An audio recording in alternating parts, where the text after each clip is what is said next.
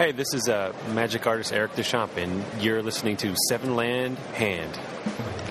It's Seven Land Hand!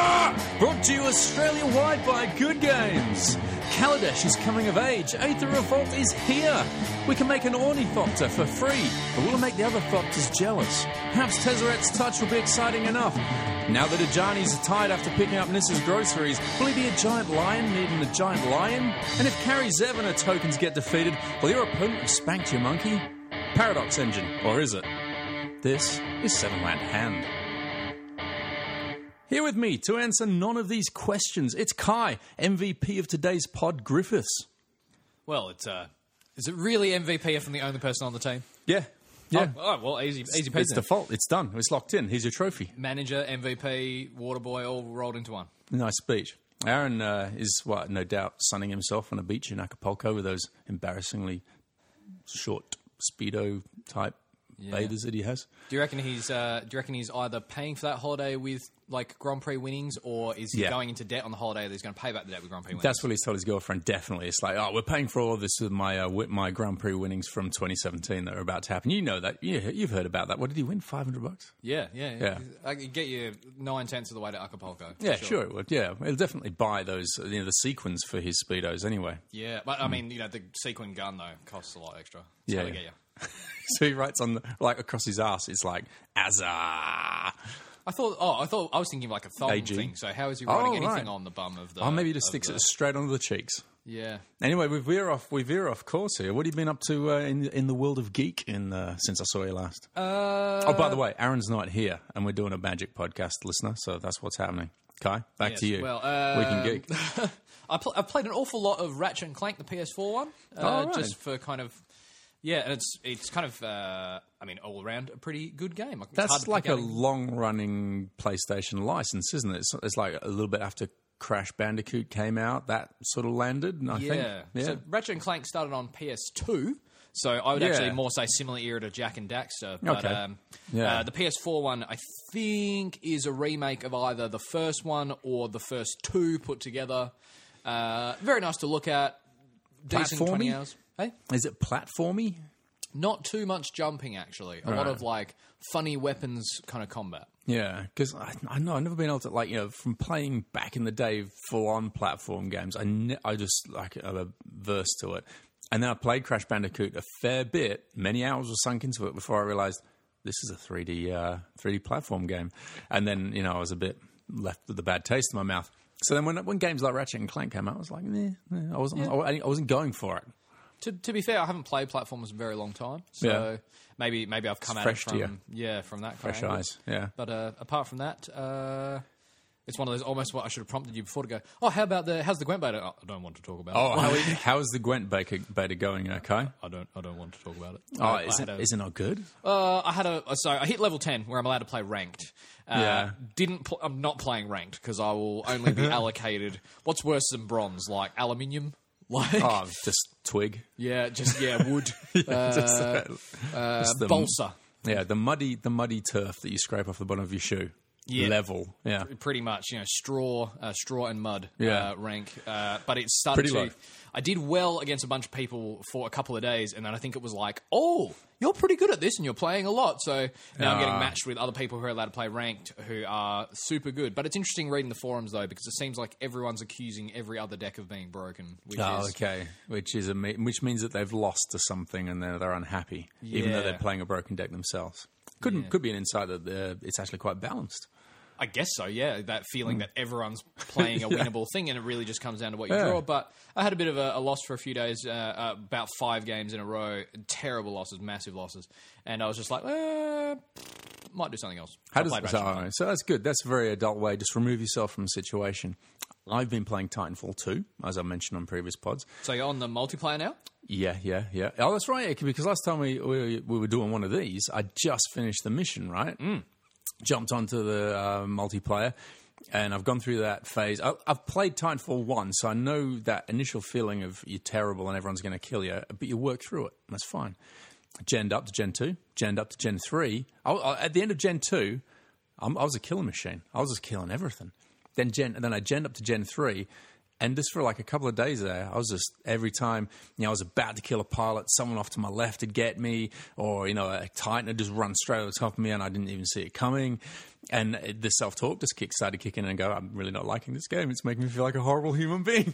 Well, it's the same as uh, the last Call of Duty game I played was Advanced Warfare, which Yeah. and then I like same thing tried to play about five minutes of the multiplayer, and because I bought the game maybe two months after it came out, I was just getting flamed. Yeah. every time I was like, "There's got uh, there's got uh." And I'm, That's prou- good. Oh. and I'm proudly wearing my banner. It's like, yeah, Gen three, man. I'm here. I've, you know, I've got all the colors on. Like I've been playing this. like, I've like sunk a lot of hours into this. I definitely have sunk a lot of hours into it. But you just got to be in this intense, super focused phase of mind. And sometimes you just haven't. You can't dig that deep. Well, it's you're always going to lose out against you know a 14 year old who that's that, that's their one game Yeah, for nine months that. between Christmas and their birthday. Yeah. and uh, ooh, is that telling? Nine months between Christmas and their birthday. Yeah, well- Um, it's the two, one of the two games they'll get that year. Yeah. and they come home from school and they just play that. And the, Like- the other frightening insight that Titanfall 2 has given me, and like, you know, haven't been, haven't been drinking any beer since Christmas. That's it. Done. No, I'm not doing it, right? Maybe beer and pizza show later on this year. I'll, I'll start again. But if I have beer whilst playing Titanfall 2, totally different situation. Pre beer, sitting there going, I'm the worst guy in the universe. Self talk kicks in. You're, you're terrible. You like, how can, how can you even exist with yourself? Have you seen how bad you are at this game? Look at that guy. He just killed you. You're nothing. Have a beer. Just go into the zone. Just disappear and float off into the world of wherever Titanfall 2 takes place. Next minute, I'm winning. I'm the best guy on the team. I'm winning games. I'm scoring like 150. I no self talk at all. I'm just like, yeah, I'm, I'm cool, man. This is great. I got the same way with snooker when I lived in Germany for a couple of months. The family I lived with had so is, is snooker geeky? I don't know. I'm sure there's snooker geeks out Yeah, there. that oh, definitely. Have you seen those you know- guys? You know, Come oh on. mate, that uh, that new um, cue they released that's an inch longer. It's going to it's going to change the meta. Let me tell you. Okay, Uh, I'll take it back. No, we don't want to hear about uh, pool, pool geek stuff, right? the Yeah. meta the meta of pool. Yeah. Um, but yeah, I just all I did I come home from uni and because it was terrible weather, I'd either have a beer with some friends on the way home Yeah. and and I'd just shoot pool or whatever because there's not much time left in the day after I came in when the sun goes down at five thirty. Uh, and what the hell madness was that? And uh, but then when I'd play socially. At the end of my first beer, I'd have like two good games. By the time I was about forty percent of the way through the second beer, started to drop off. So there's Oh, definitely like off. there's like Oh. a peak there, and then I think you start to get a bit slow and and beery. There's, there's no there's no drop off for me. It's terrible, and and I'm worried about it. It's a it's a horrible insight. I thought, no, I've got to do this as my true self, or just walk away from the game like you did with Gwent. Just realize this isn't for me. So at the moment, I'm in that pushing on, trying to do it as as uh, water drinking David. Well, I wouldn't. I, I wouldn't say that Gwent's not for me. I might. I might go back. I'm actually now that I've talked about it, I kind of feel like playing a few games. well, let's shut this down. Go play some Gwent. Oh no, but it's Aether Revolt is out. Oh, well, um, what we're going to try and do is we're- I'm going to really try and get this out before the weekend. Where well, it's Wednesday before the pre-release. So we're Yeah. recording this, and we haven't got Aaron, so we're going to make our best run at some of these cards. We're going to card and analyze. Uh, see how we go. He's given us ten. This is how we're going to kick off the show in a bit. We're going to. Uh, he's given us ten cards seven of which are absolute bombs, three are disgusting plants that he's trying to trick us with. We don't know. We've got a, a very dodgy uh, second-hand envelope that he's uh, sticky taped back up, which has got the answers inside as to yeah. which the three dodgy cards are. So we'll go through those. We've got talk about a band list, the new cards. We've got crazy combos that we've noticed in recent history that we can boy. talk about. Dem combos. Um, what else? Uh, yeah, we'll talk about no- noteworthy rares and mythics. We've got a bit about. We'll talk about revolt and improvise new mechanics. And uh, oh, I won't, I won't drop the bomb. There's, there's something else as well. We're talking about some uh, flavor absentees, perhaps we could say. Ooh. Uh, yeah. So, uh, anything else? Sounds like a riveting podcast. Apart from the Yeah. fact that you and I know absolutely nothing about what we're talking about. Ex- exactly. so yeah. So look forward to the comment section for this podcast. Right, everyone's going to jump on board and go, "Come on, guys, what are you thinking?" Oh, Aaron's going to be. Uh, the next show is going to be bad because Aaron's going to be back and just like saying, "Guys, come on." It's chock full, full to the brim of information, correctness of which is dubious. So, you, so listener, you will have to be as vigilant as we are. We will try our best to get this right, but maybe there's some flaws in what in our thinking that you'll have to. Uh, Maybe yeah. we're getting in on that like fake news clickbait thing. That's such a big, uh, such a big thing at the moment. Yeah, yeah. Hey, maybe. Uh, anything else in Week in Geek? Oh, I've got I've got one more thing. This is important actually. Seven Land Hand board games team post. Uh, we did the New Angeles game, which inspired Matt to post this. Who's your favorite Android superstar of all time? Everybody's jumping on the data bandwagon, right? And I, I don't want to. Kind of hate data, to be honest. Yeah, yeah, me too. Like, and you know what? Jamie got on there and he used a seven land hand vote to vote for data. And I'm strongly opposed to that. So I had to go on there and say, no, no, my vote is for Roy from Blade Runner. You know, he's, he's the guy. And I scanned through. There's only one other person that voted for Roy sitting across the table from me right now. Yeah, boy. So this, this is the, the Roy, Roy Batty fan club.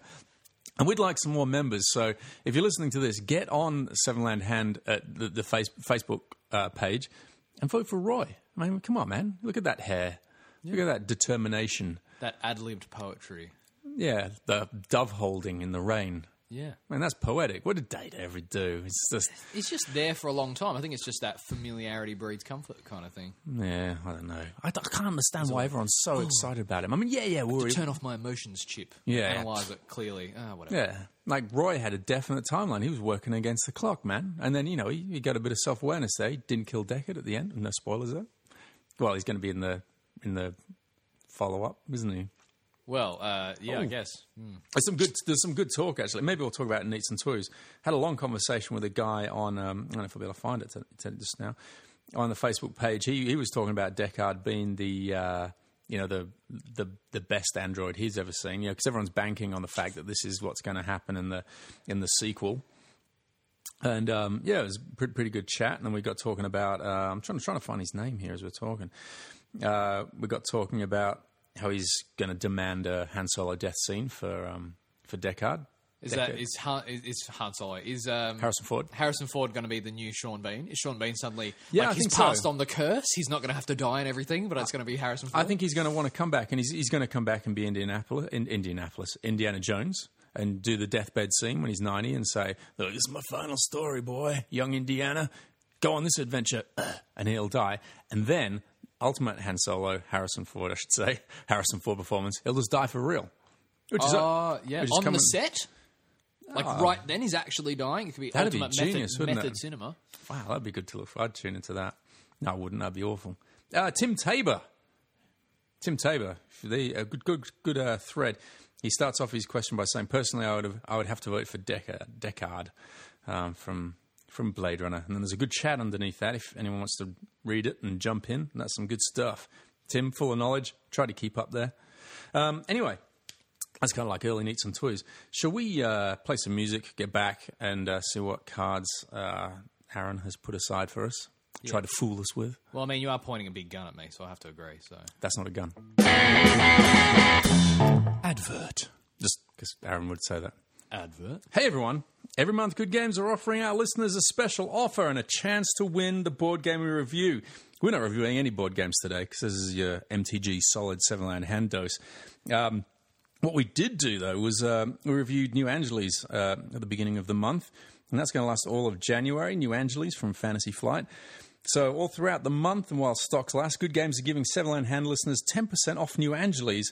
All you have to do is bargain a deal at your local Good Game store by telling them this month's password, Kai. Paper crane. Paper Crane it is. Um, yeah, so this January, all, the, all, all month long. But what's wrong? Oh, Pa- Paper Crane. paper crane. Well, hang on. Are you making Yeah. a Blade Runner reference? Yeah, that was the Blade Runner reference that uh, Jamie brought up. Well, it's uh, that's a tinfoil unicorn Tin, tinfoil unicorn. in Blade Runner. The, the, the guy makes is actually a unicorn. Yep. And it's made out of tinfoil, isn't it? Look, I'll just Makes show a lot of sense. I'll just show you a picture. Oh my god, that is a tinfoil. Wow, it's got four legs. That- That's incredible. That's way better than a paper crane. Okay, so all of January. Tinfoil unicorn. Yeah, go with that if you feel like. You know, do some origami in front of the staff. That'd impress them, wouldn't it? Just go rock up with a tinfoil unicorn. Woof. yeah, and no, and no, like, look, I made a cloud when you just scrunch up a piece of paper. No, no, it's got to, it's got to be a paper crane or a tinfoil unicorn. Mm. All right, so this January, 10% off. Paper crane, Tinfoil unicorn. paper crane. Tinfoil unicorn. Let's bust. Well, let's, let's sort of let's bust an Aaron's list. Bust an Aaron. Ah, perfect. That's how you bust an Aaron. What he's done, if uh, this is a bit of a departure from my usual format, he has given us ten cards here from the forthcoming. Because this podcast is coming out before the pre-release for Aether Revolt. Aether Revolt set. That's where these cards are all from, all of them. So all 10 are awesome cards, apparently, except for three total duds, which he's trying to trick us using his intelligence. Well, we're, we're hoping that by osmosis we've absorbed some sense for what's a good card. Well, this, after years of training, I think this is where it pays off, isn't it? Because we can go, no, Sensei, this is this is these are the good cards, these are the bad cards. Personally, personally, I'd rather just jump on his sword and pluck his eye out, but whatever. Okay. Kill Bill? Anybody? Hey. No, no. All right. Um, all right. So we'll start from the top. Uh, we've got the cards in front of us here. Um, card number one is Kari Zev, Skyship Raider. She's one in a mountain for a legendary creature who's a human pirate. She's rare. She's a 1 3. Okay, you ready? She's a first strike. She's got menace. Whenever Kari Zev Skyship Raider attacks, create a legendary 2 1 red monkey creature token named Ragavan that's tapped and attacking. That's a lot of info for a token, isn't it? Well, it's, um, we've seen this with Captain's Claws, but Uh, what, what did we send it in? Captain's Claws does this for Kor Ally tokens. Oh, really? Yeah. Oh, I didn't know. What, they had a name. I used to run a deck on that. Like, Oh, all right. No, I missed that one. Uh, exile that token at the end of combat. So you get a you got a legendary creature and you get a legendary token. They're really covering their backs here. That's like there's no double ups. You can't have two of these cards. You can't have two of these tokens.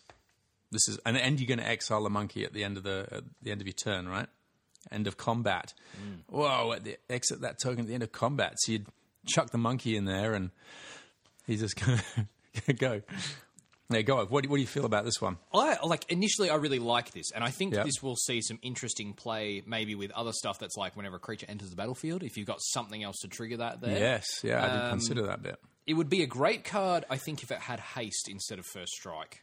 Um, know, it's Yeah, hints of first strike- dud, but Yeah, because what what does first strike bring you if it's a one? It's it, the menace thing is interesting because if you get loads of chumpy blocky stuff happening in your first strike one, you're going to take down that guy that's just like a, a one one and there's a two two and he's just going to ah, screw it, I'm going to chump in there. That one one's going to get boom wiped out. Then the two two is going to hit you. You got three toughness. Hey, I'm I'm sticking around. The three toughness, I think, is the best bit, and particularly Yeah. because you're generating the monkey, which is a two-one. Yeah. So it's got more attack power, but then do I throw enough people in to block the menace, or do I block the monkey that's slightly more powerful? This might be a weak card that does a lot of legwork early game. Maybe you get three or four hit points out of it.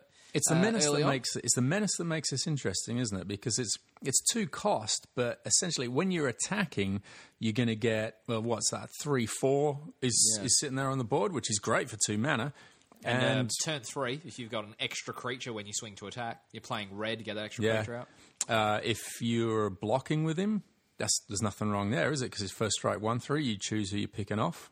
You could. Uh, yeah, even if even if you, you double block, you know that first strike's going to take the guy down a notch before your other guy gets his gets to punch him. You could you could do some. You could, Oh, well, you don't. Well, you don't get any monkey when you block.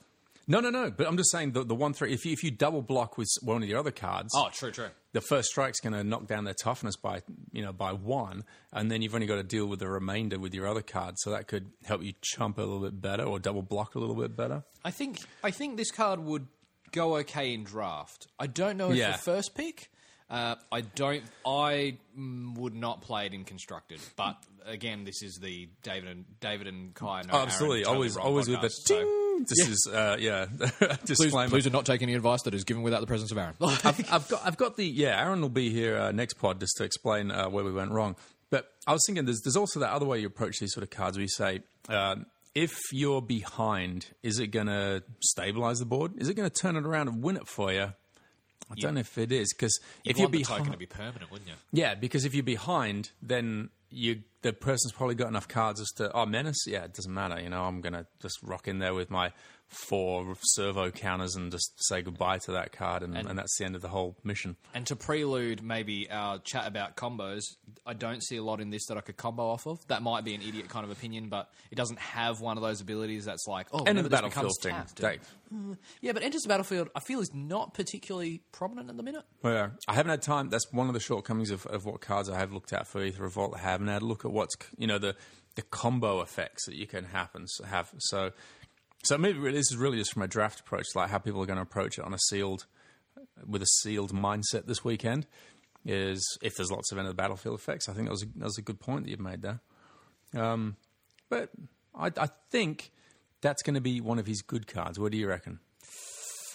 Oh, it's one of those. It could go either way, right? He could either go, "Nah, it's middling," Yeah. because of everything we Oh talked no, about. Oh, I the think he said that permanent and stuff like these that. are all good except for three. Well, I mean, when it's revealed in the end, Yeah, yeah. This, this could be a middling card that it's just not great. It's just not that terrible. Yeah. like, it's if the token was permanent, that'd be fantastic. Oh yeah, and But- they just keep on making loads of monkeys. That's the thing as well. It's a monkey token. but- Sounds but it's a- stupid. but it's a ledge token with a name. yeah, Yeah, I know that it's bizarre. See, we're getting conf- we're getting confused because the monkey has a name. That's the problem. yeah. All right, look, well, we've, we've set the groundwork there. That's card number one. Okay, card number two is heroic intervention. It's one and a green for an instant. It's rare. Permanents you control gain hexproof and indestructible until the end of turn. How do you feel about this one? Uh, this will definitely, I think, see constructed play for sure. Because, Okay. uh, well, Green's Green's whole thing is build this massive creature, and then I finally draw like unlicensed disintegration or something like that, and I go, oh sweet, I can fi- I can kill off that 12-12 Hydra before he mashes me to death with it. Yeah. and they go, oh no, everything's hexproof and indestructible. Suck it, like. But does this? I've this is my shortest uh, notes that I've made on this card. Heroic intervention, fog. Don't be stupid. This is a fog card. It's just got more words involved. I can't understand how they've even put it at rare. I feel like I'm missing something here. So Maybe- saying everybody has got hexproof and indestructible. That's essentially fog, right? At instant speed. Yeah, I, I'm inclined to agree. I mean, this kind of ting, tingles my. Maybe in a set and a half's time, there's going to be something about removing permanents a lot. But um, Yeah, removal cards. We've had them for ages. yeah, but I mean, uh, other things, lands. You know, we've seen some artifacts, much more artifact specific removal recently uh, for for Aether Alt and that kind of thing. But look. I actually, I actually think this is good. It's think it's relatively good one? cheap. It's one and a green. It's cheap enough to hold that mana back for an instant. Green is always going to have that spare mana. That's good. This is what we're here for: is a disagreement on which of the crap cards. So it's sort of like you're happy with heroic intervention, not so happy with Kari Zev. I'm reasonably happy that I think Aaron's picked Zev. not even looking at heroic intervention. Ah. all right, let's move on to card number three, which does get me pondering as well. Uh, okay, Whir of Intervention is Whir of Invention. were what did I say? Intervention. Yeah. I just come out from work. Whir of- no, actually, I've come back from the group. Whir of Invention is X and three island X. Uh, so that's what it's going to cost you: three islands and X. That hot triple island action. Ooh, yeah, triple. Yeah, same. It's not triple X and one island. Mm. You know what I'm talking about there? No, no. X and three islands for a rare instant or another instant card. And it's got the improvise mechanic, which we'll get into a bit later on. But the artifacts can help cast this spell. You just you just tap in your artifacts to cast to give yourself one mana, one colorless mana. So that can only contribute to the X value, not the three island values. Um, for that, you get to search your library for an artifact card with converted mana cost X or less. Put it onto the battlefield, then shuffle your library. How do you feel about this one, Kai? uh, initially read Yeah. that read that card text and I was like, oh, that could be really great. Uh, Particularly if you're playing something artifact heavy vehicles or something like that, and you're like, I'm looking for my, you know, Depala or something. Uh, sorry, uh, you're looking for, you know, your bomb vehicle Yeah, or something yeah, like that. Yeah. you're like, need to go find that card. Um, you know, something like your Ovalchase Dragster or something like that. You put it on the battlefield. Um, Yeah, Uh, or Fleetwheel Something- Cruiser, which is a creature when it comes in and attack. Get that attack on haste. Right. But uh, but it costs so damn much. Yeah, I know, right? Three blue. So if you're dropping a four, well, no, but I, I, you'd I, I ta- you're out. tapping artifacts down and paying three blue to By the go time find got- another artifact. and it's all blue. It's not like yeah, it's it's three islands, right? So you're playing if you're playing a blue deck on turn three, even if you spent all of your time, which you'd have to do to make this card work, all artifact cards. All the way through your deck, Blue like- and colourless. or generating or fabricating like crazy, right? So you could have, say, three or four artifacts by the time you've got the three islands ready to go, which means you could catch something six or seven. This is perfect scenario, right? What are we looking for? That's six or seven, you know, mana bomb that's an artifact or a vehicle, you know. I don't know. And you'd have to have it.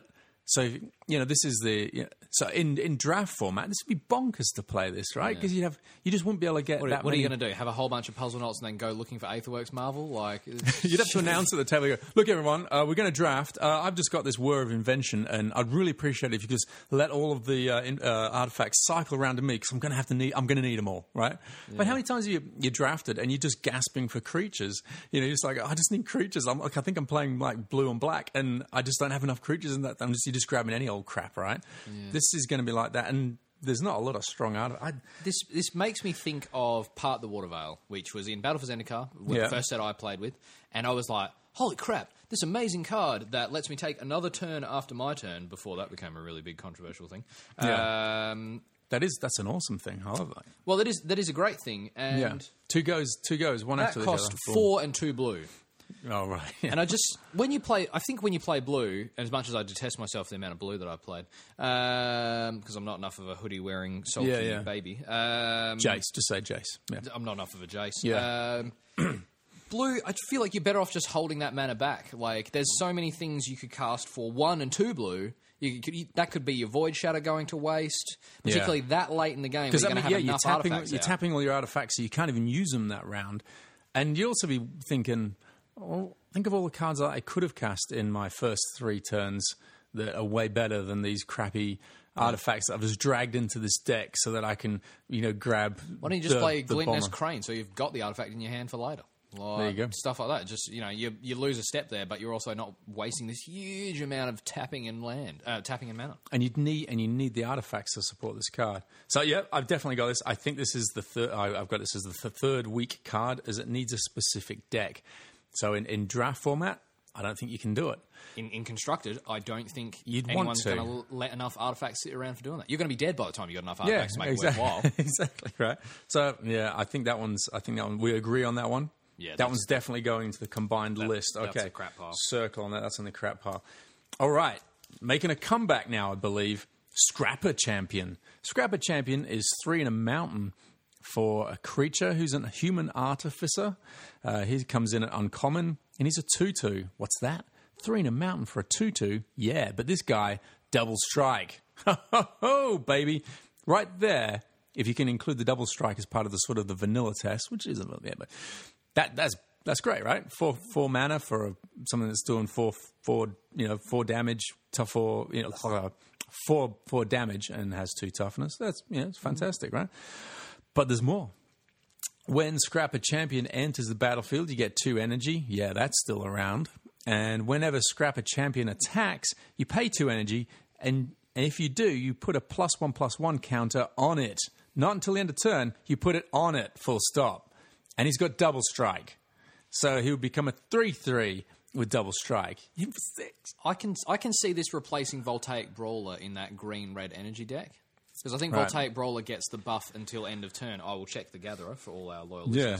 But um, this guy's this guy's weighing in. I, I was I was like really impressed. My my my thoughts on it was four cost for a double strike two two vanilla equal. It's it's fantastic, right? You get the two energy, even if you've got no intention of uh, using it or having an energy deck. You can use that two energy to make this guy three three, and you're done. If that's all the only energy action you're doing, a, three three with double strike, that's that's pretty powerful. And it's you know it's uh you know a, what's it? That's it's hitting on turn five. There's a four drop. Um, I wonder if maybe it's too little too late. Like if you've got the spare energy turn four, turn five, you're doing something much more interesting with it.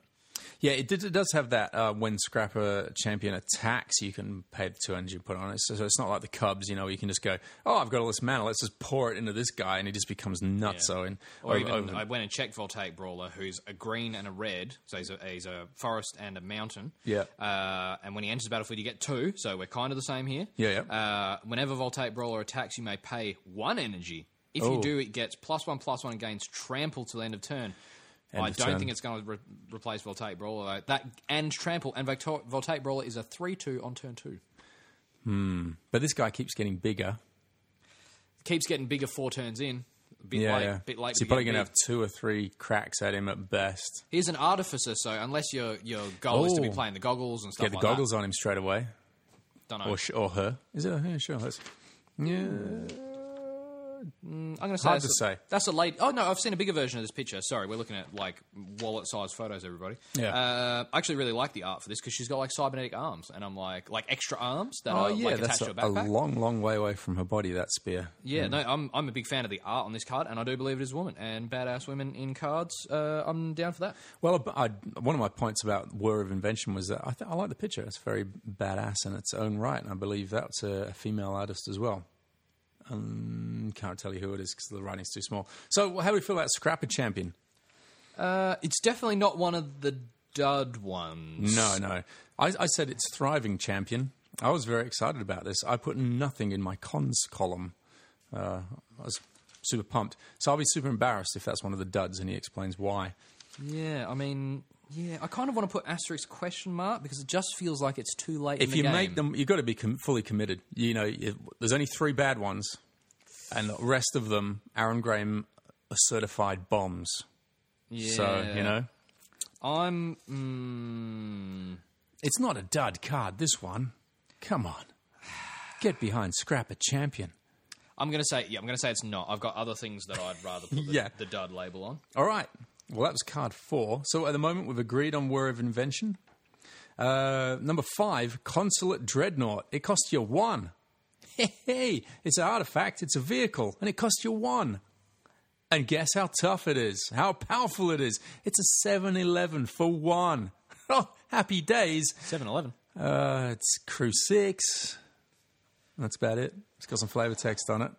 Consulate Dreadnought, one cost, 7 power, 11 toughness, Crew 6. Where are you going to get 6 from in a hurry? My There's only uh. one. There's only one answer to this. My second point on this one that I made, I could put one cost. That's a good thing, like cheap cards. My the third point was big body, 7, 11. You happy with that? But my second point, well, my, but it was do do we have a siege modifications? which for everyone listening is a one red red enchantment aura, enchant creature or vehicle. As long as it's enchanted permanent is a vehicle, it's a creature in addition to its other types. Enchanted Yeah. creature gets so essentially you don't have to crew it, it just becomes a creature as well. Yeah, yeah. Enchanted creature gets plus three plus zero and has first strike. 10, 11 with first strike. What was that? What's uh, siege modifications? Three mana. Uh, yep, one red red. On turn three, you're hitting for 10, 11, which you get excited about, right? However, this guy's got no evasion. He's just crawling across the battlefield. You just stick a 1 1 in front of him. Yeah, who cares? Nothing's going to happen. You're going to be looking for that trample. I can only see this fitting into. But that's another card that you're going to need. You know, and it's all supporting this, and, and you're going to have you're going to have to have siege modifications to make this work. Otherwise, you're tapping out seven power to make this guy run, and then you get your seven eleven. It- This is garbage. It's blocked by whatever, and it's got even if they're using it for blocking. Once they put siege modifications on it and give it first strike just to block with, it's just got a huge just remove me, remove Yeah, me. exactly. It's gonna be and it's an artifact, so fragmentize will get it.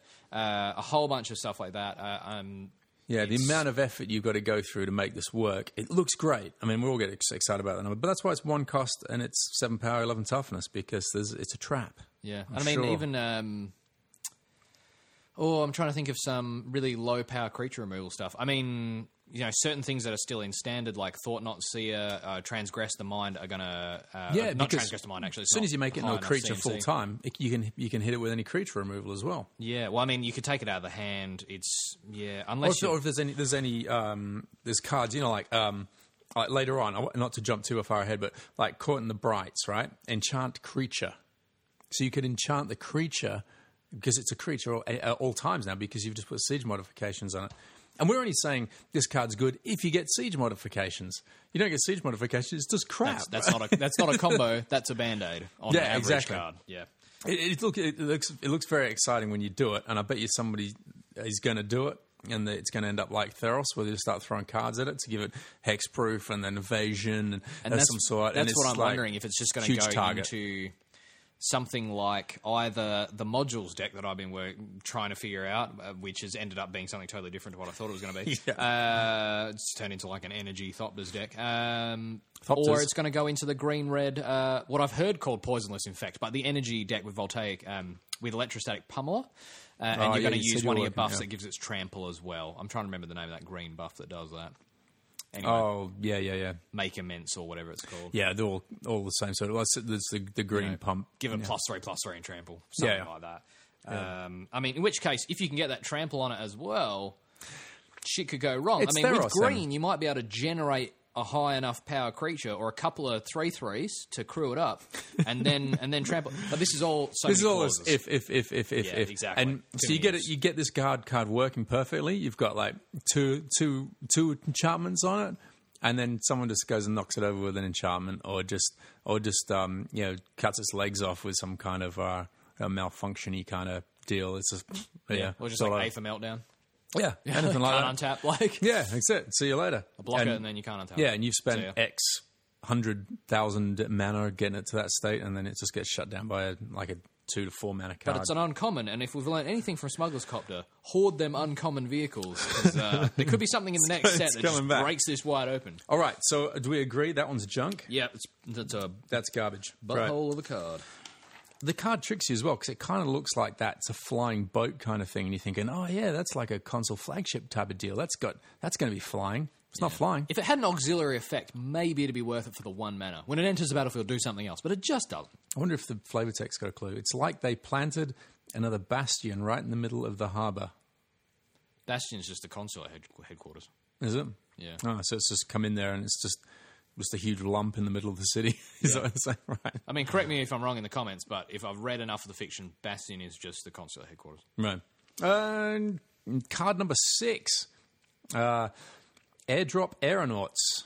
It's three and two plains for a creature who's a dwarf scout. It's four three, and guess what? This guy's got it flying. He's got evasion. He's also got revolt, which is a, a mechanic we'll talk about later. When airdrop aeronauts enters the battlefield, if a permanent you control left the building, this left the building, left the battlefield this turn, you gain five life. All right. It's That's- a it's a four th- it's a five drop four three with flying, Boom. and it's a dwarf, Happy with that. Happy with that. so you can get buffs from Depala Tribal. and, and dwarf buffs. Yeah. Yeah, yeah. Uh, I see this more helping to crew something than doing a lot of legwork on its own. Look, I'd be happy with a five five mana four three flyer. Just leave it at that. If if something's died, I'm playing this in my second um, second main phase anyway. I get five incidental life. Eh, well, so what? That's cool. Yeah, and that I'm five not life would be banking on quite it. important. Yeah, but I'm not banking on that. I'm just happy if it happens. Uh, if not, hey, my guys have survived. That means good. That means they're there for next round. particularly with the amount of flicker going on in standard at the moment in general and in this set aether revolt's got a lot of just take this off the field and put it back uh, effect i feel like i've seen a lot then know if you because it says if a permanent you control left Oh, the yeah, battlefield it left doesn't say went to the graveyard Yeah, yeah, you're right. so this could just be a flicker machine maybe you flicker something else out play airdrop aeronauts get the life or any of your revolt cards, you can Yeah. you can flick something back in and out, and then cast a revolt. I, I almost wonder if you could return airdrop aeronauts to your hand, would that also be a permanent left the battlefield this turn, and then you play it again and get its own effect off of its own? If you've got ten mana to play, yeah, exactly. so that's not a good. You know, No. but, you know, there's there's cheaper things. Uh, you know, select for inspection. That's It's crazy. That's a crazy idea. You're One spending blue. ten mana to get ten life. Don't do that. no, no, wait. One You blue. said- select for inspection. Return target card to its owner's hand. Yeah, no, but then you, you're casting airdrop aeronauts again. You said, Oh yeah. yeah, and you're only getting ten life. You don't don't go hunting for life. That's like the stupidness. No, I of- mean just like do that on the next turn. Yeah. Just like use it as flying blocking. let's not. Don't do that. Don't do that. It's going to be a new kind of frustrating blue white flash. Because then he's also is then you never get to fly across the battlefield and him in the face for four. You know, that's I, I reckon that's pretty good. But also on the, on the downside of things, I was like, it is is five mana, and is there better cards in this in this set for the, for that cost? Uh, but I think in limited, you'd, you'd be happy with this sort of card all day, every day. Uh, yeah, I'd take it in limited. Yeah, yeah, yeah, yeah, absolutely. I think that's kind of the angle we're taking. So I think that gets through. Glint number seven of ten. Glint Sleeve Siphoner is one in a swamp for a creature who's a human rogue. Uh, that's rare. Yeah, that's rare. He's got Menace, and he's a 2 1. Whenever Glint Sleeve Siphoner enters the battlefield or attacks, you get an energy. At the beginning of your upkeep, upkeep, you may keep two energy. Oh no, sorry, I'm reading this. Uh, at the beginning of your upkeep, you may pay two energy. If you do, draw a card and you lose one life.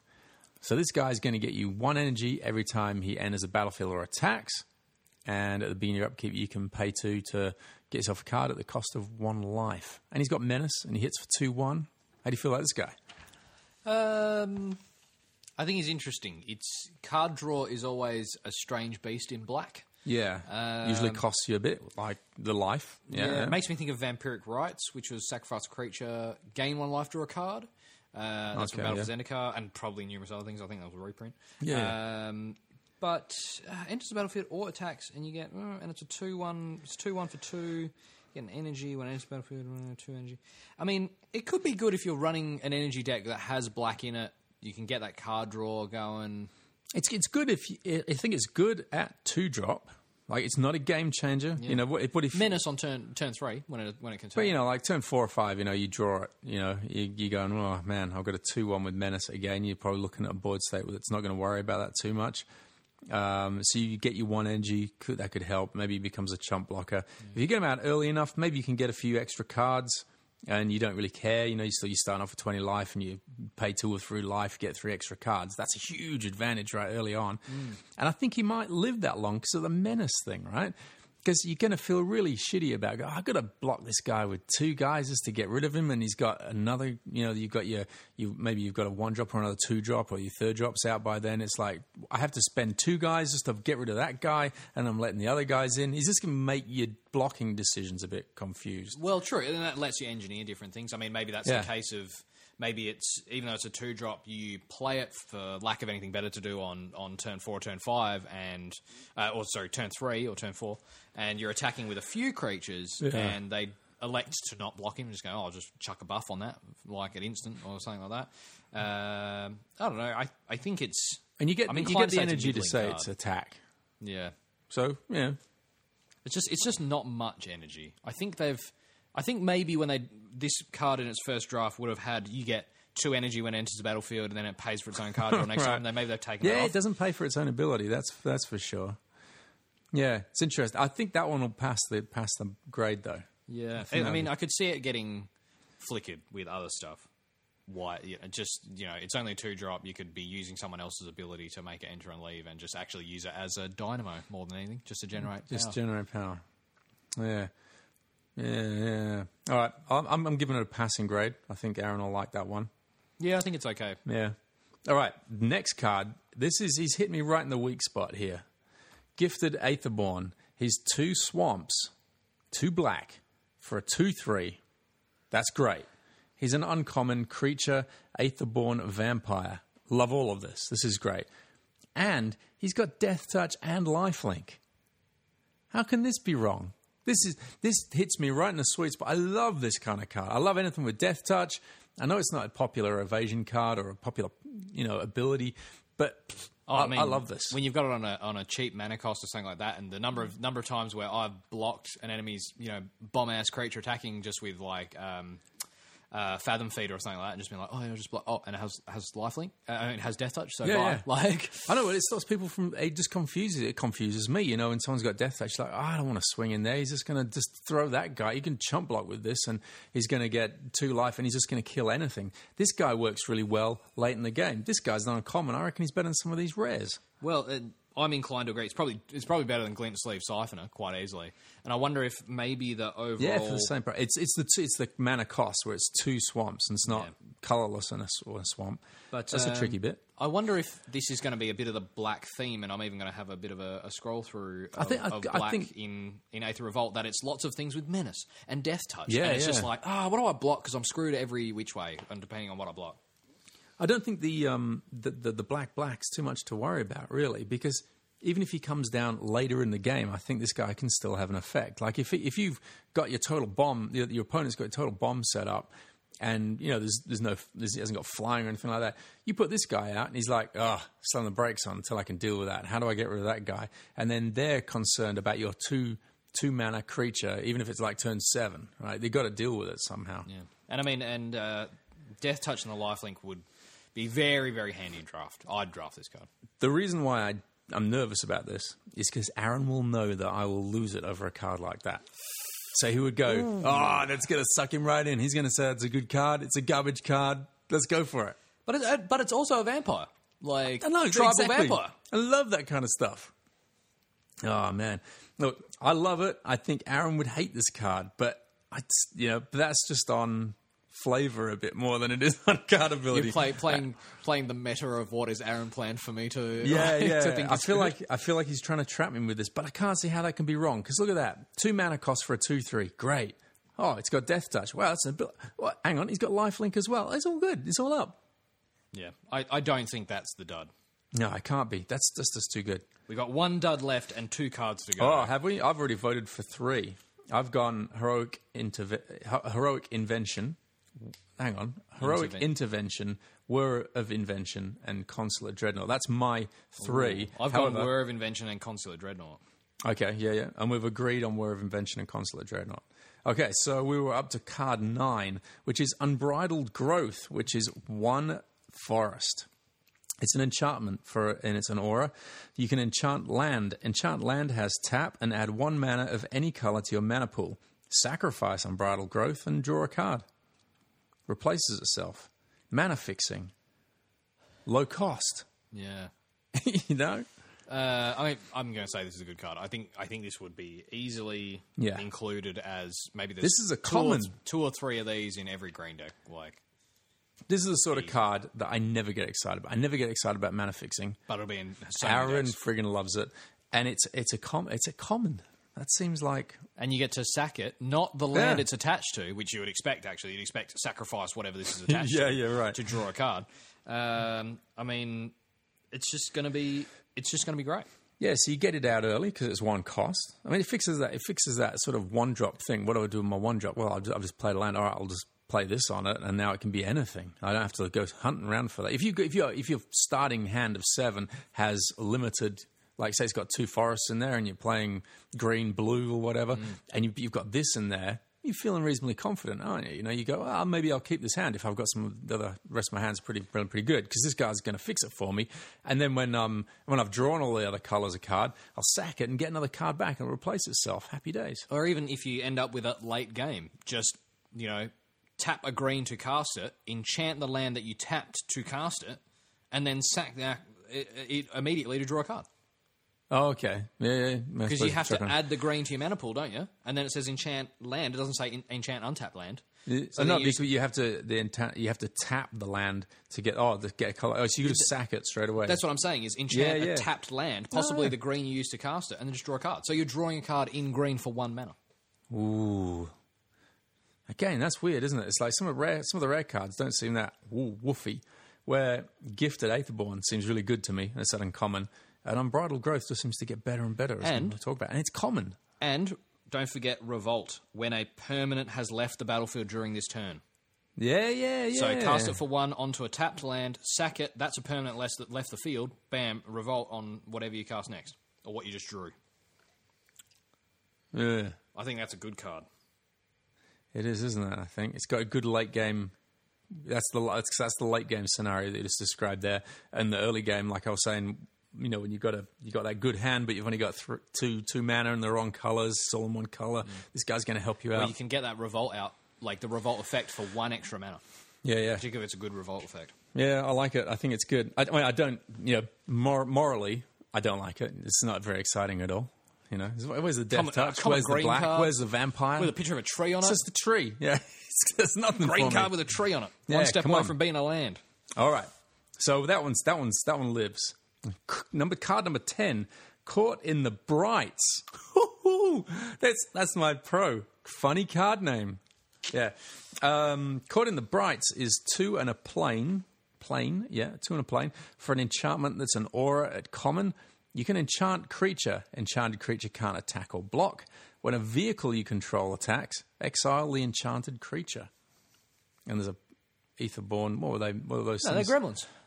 Gremlins? Is It just says underneath, while hunting Aether, a gremlin may ignore other stimuli, including threats to its own life. Wow, the the flavor on this is super super strong. Uh, it's like caught in the brights. It's like the gremlin got caught in the lights of your vehicle.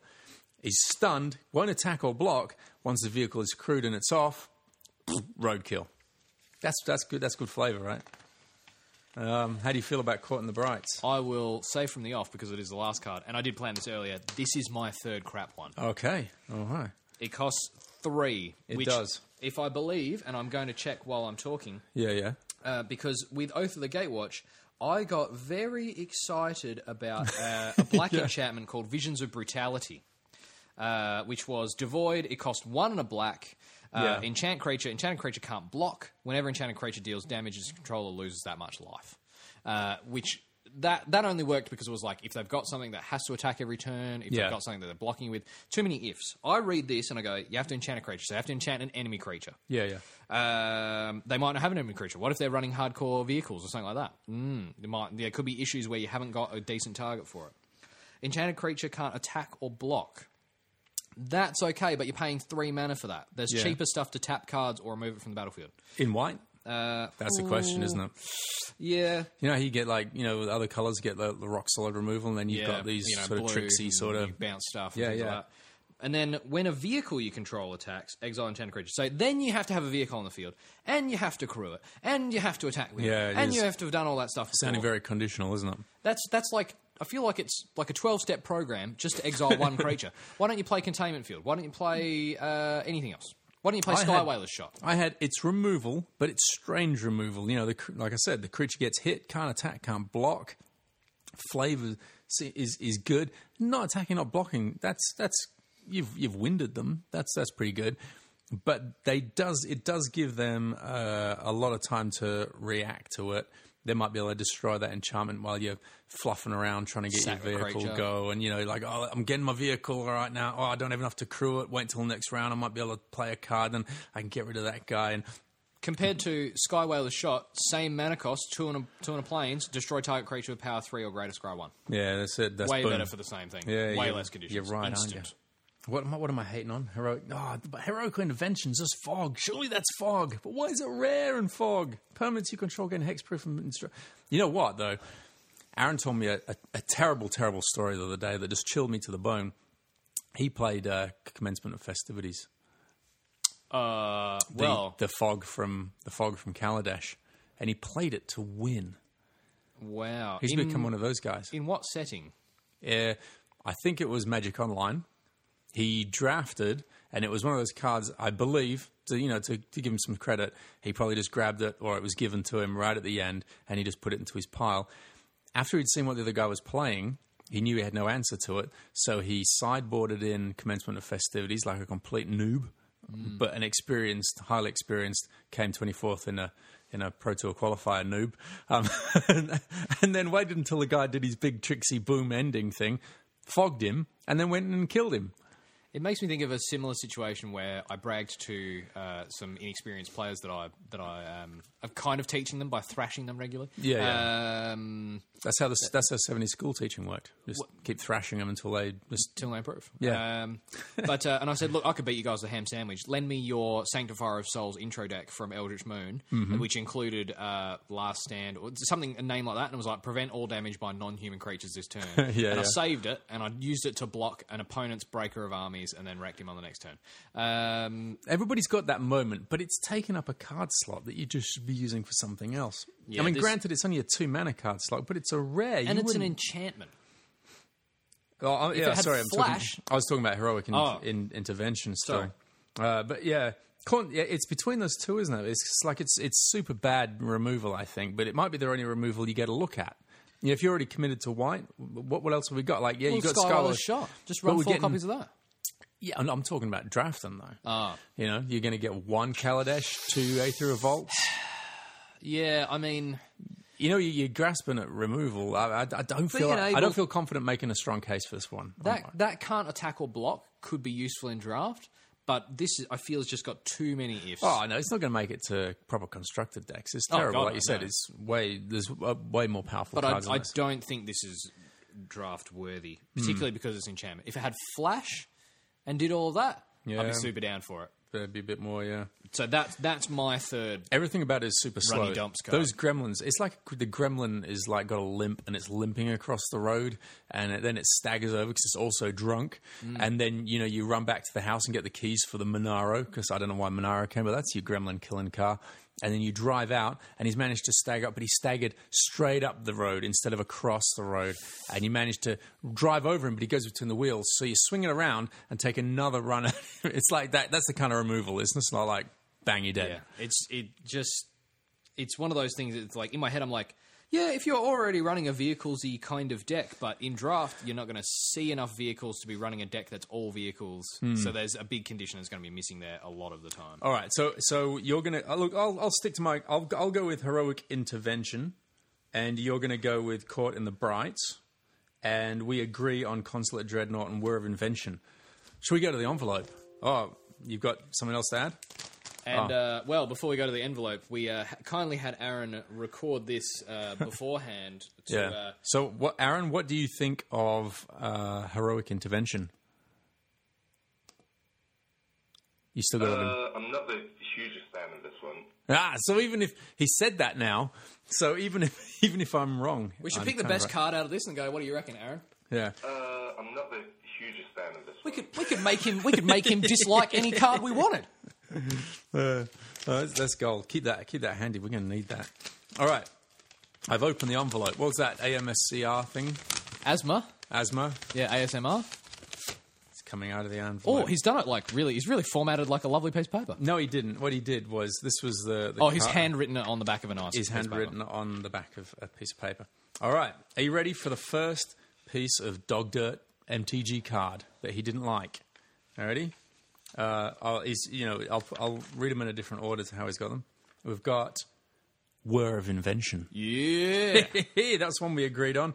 Yes, baby. That one, garbage, as we discussed. The other one we discussed as garbage, Consulate Dreadnought. Thank you very much. Nailed it.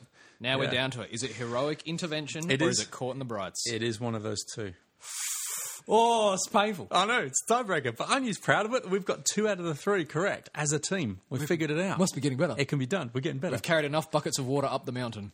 Are you ready to? Are you ready with the uh, to have have Aaron decide for us? What do you think of this card, Aaron? Uh, I'm not the hugest fan of this one. And the card is heroic intervention. Oh, you piece of. It's fog, baby. You can't play fog. I'm really hoping that like Caught in the Brights is like the next one on that list. Is like the next crappiest. Oh. I think I think you can't be far off. It is super slow, isn't it? It's yeah, terribly, terribly slow. But I think um, if we're thinking draft format, I think that's the thing. It's like we're looking at if we're looking at If I draft. had to have this card, like Yeah, you're just grasping at any kind of removal. But if you yeah constructed, you're not going to go anywhere near that I'm, card. I'm gonna gonna- want to know why heroic intervention is like that. Is it just like, oh, green will never need this because all their creatures are too powerful, or what? Like, I'm, I can't wait for the next podcast. I think tune into the next MTG podcast. Maybe we'll have to get it happening a lot sooner than a month from now. As soon as- supplemental. So, yeah, well, they're extras. So it's a Seven Land Hand extra. We could do another extra, extra. Yeah. All right. Uh, so what are we what are we doing? All right, we've done Aaron's envelope. Look, look, we've got a whole bunch of Aether Revolt look uh, discussion the other side of this piece of music. All right, welcome back. You're driving into the pre-release now, as I, you know, as you're listening to us. You want to know what mechanics am I going to face? Isn't that right? Absolutely. Absolutely. Um, so they've not sprung anything else too dramatic on us. You know, we've still got energy counters, um, we've still got vehicles and that sort of stuff, which we're kind of used to now. We should be used to now. Um, so they've added two more mechanics. So the first one is improvise, which is a keyword ability that enables you to pay generic mana costs with the help of your artifacts. So you can each artifact you tap uh, just gives you one colorless mana. All right, that's so that seems pretty much straightforward, doesn't it? Yeah. Yeah, it can. I suppose it helps with. I don't believe there's any more fabricate cards in this release. No, it's like fabricates the is the red-headed stepchild of, Yes. of the Kaladesh block, and it's only in Kaladesh. So don't expect to go looking for any cards that are going to fabricate you up a whole bunch of uh, you know cheap servos or whatever's that you can just tap and and, and get these uh, improvised cards. Unless you're really lucky in your uh, what's the pre-release pack? Kaladesh. Pre- pre-release pack's going to have two Kaladesh in it, isn't it? Pre-release. Oh, in the pre-release pack, I don't know how many will be. I in thought it was three pack. and two.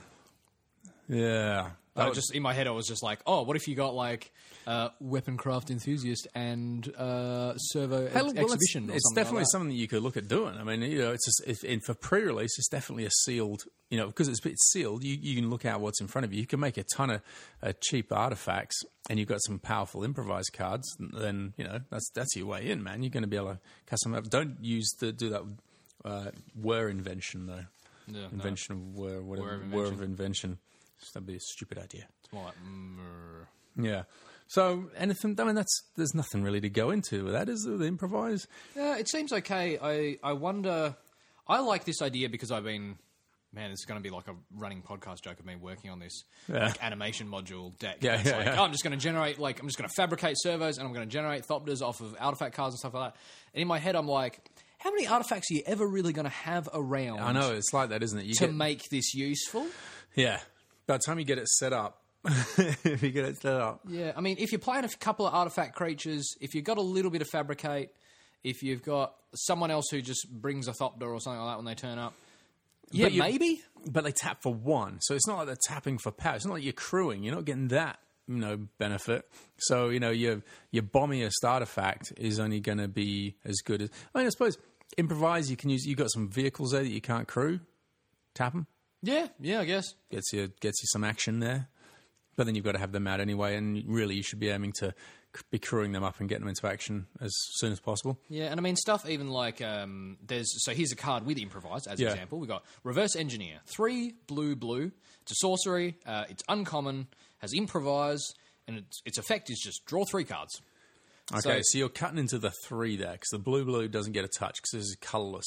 Exactly. Yeah, So I mean, get. in theory, tap down three, whatever you know, a Puzzleknot and a couple of servos you got hanging around, and then Hmm. get the two blue from your mana to draw three cards. Oh, it's, it's, that could be a you know a lot late game. You just like drawing three cards is, is good, right? Yeah, yeah, drawing three cards is great, but I just Especially like when you're down to the bare bones of your hand. to do it. Yeah, You'd be better off. Uh, I'd, I'd, in favour of this. I'd probably. I mean, oh, not in blue, but you know, oh, it's one of those things. I can only because I play constructed the most. I think about constructed the most, but in my head, I'm just like, oh, What's pain- that? painful truths. I just pay three life, three colours, three life. All right. What's that cards. There's a Tezzeret something or other tactics or something like that. Let's That's a blue see. card in. Uh, Uh, metallic rebuke. Nah, it's not what I'm thinking of. So this is what we need, Aaron. The uh, the card digest. There's a there's a some Tezzeret something or other or something Tezzeret of Tezzeret, and uh, it's a blue card, and it's got a picture of him getting sort of looking electrical, and uh, yeah, you get some cards for that at a cost. Can't remember what that one's about. This is probably the all cards with Tezzeret in the name. Tezzeret. Well, there's Tezzeret's Touch, which is blue and black. oh no, that's one of the new ones Yeah. Oh, you mean from Kaladesh. no? Tezzeret's Touch is a new one. No, no, no. the card I'm thinking of is from Kaladesh. Oh, the card you're thinking of. is from Yeah. Anyway, so improvise. Yeah, if you if you're playing sealed, if you can make a whole bunch of cheap artifacts, then you could be having a, a good time there, getting some uh, underpriced cards out early. Yeah, I mean, it's, I feel like it's one of those, like, oh, I've ended up with a lot of artifacts. My thing, oh, that's got improvise. Yeah, I'll chuck that in. I don't see. I don't, feel confident getting making up a whole bunch of artifacts or aiming for that because I'm still in that mindset where artifacts aren't that aren't that great. But Kaladesh has worked hard to make us think otherwise. It's becoming like the Clockwork Orange kind of thing. Wizards have heard about you not liking artifacts, and they're just going to like They do. tie you up and like hold your eyes with the things and be like, But that's look, what artifacts. that, that's what Theros was though. It was like don't don't uh, don't use enchantments because everyone's going to two for one you, and then all of a sudden here's a set where you you like stack five of them onto one guy. You know, it's fine. Um. Anyway, well, you know, um, second mechanic is revolt, an ability word that checks if a permanent you control left the battlefield this turn. As we said earlier on, left the battlefield. Okay, so not died, not go to the graveyard, no, not return to your hand. just left.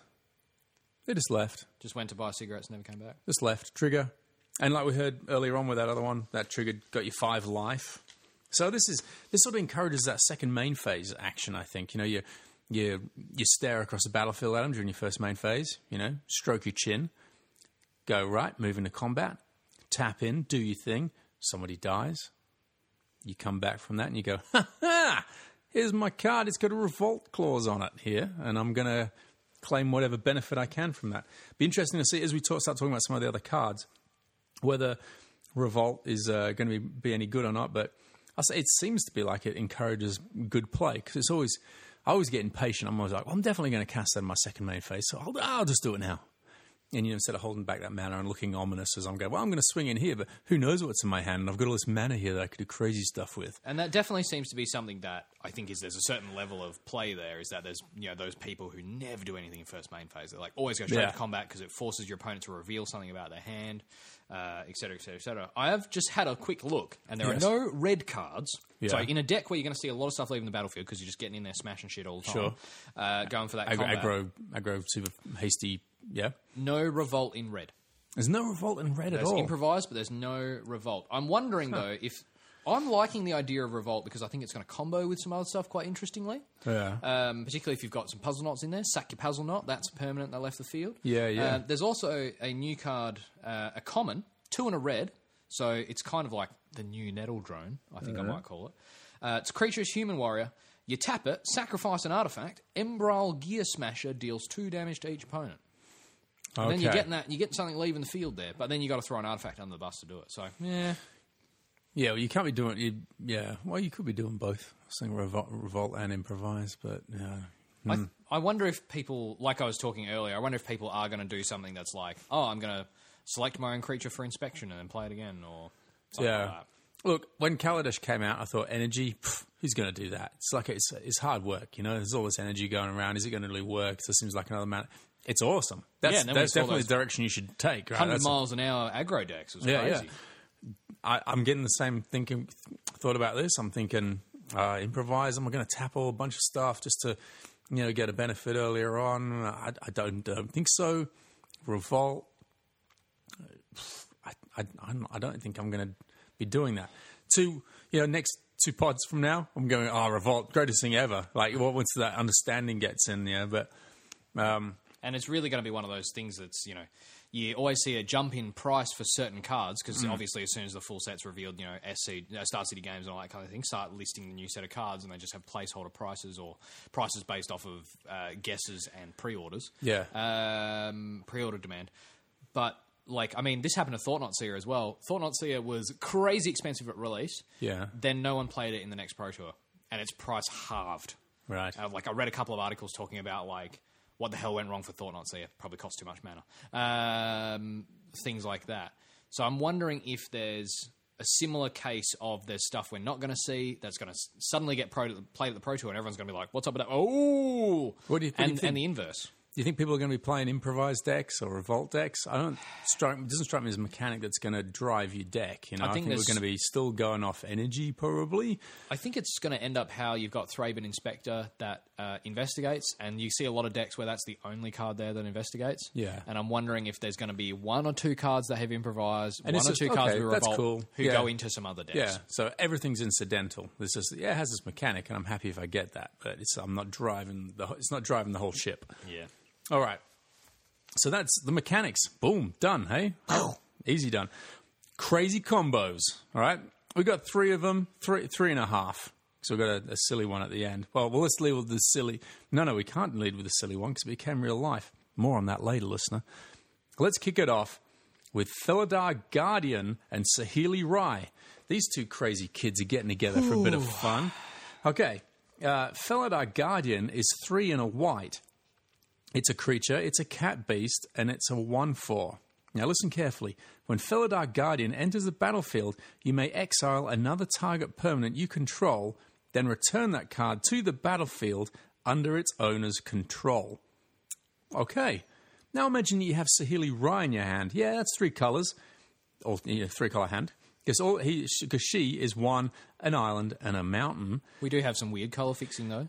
Yeah, yeah. Um, okay, so and she's going to come back to the battlefield because she was already out there. You boom, boom, stick her back in there, and forget about all her other abilities. But her neg two ability is create a token that's a copy of target artifact or creature you control, except it's an artifact in addition to its other types. That token gains haste. It's very small rating. Uh, exile it at the beginning of the next step. So, what happens here, Kai?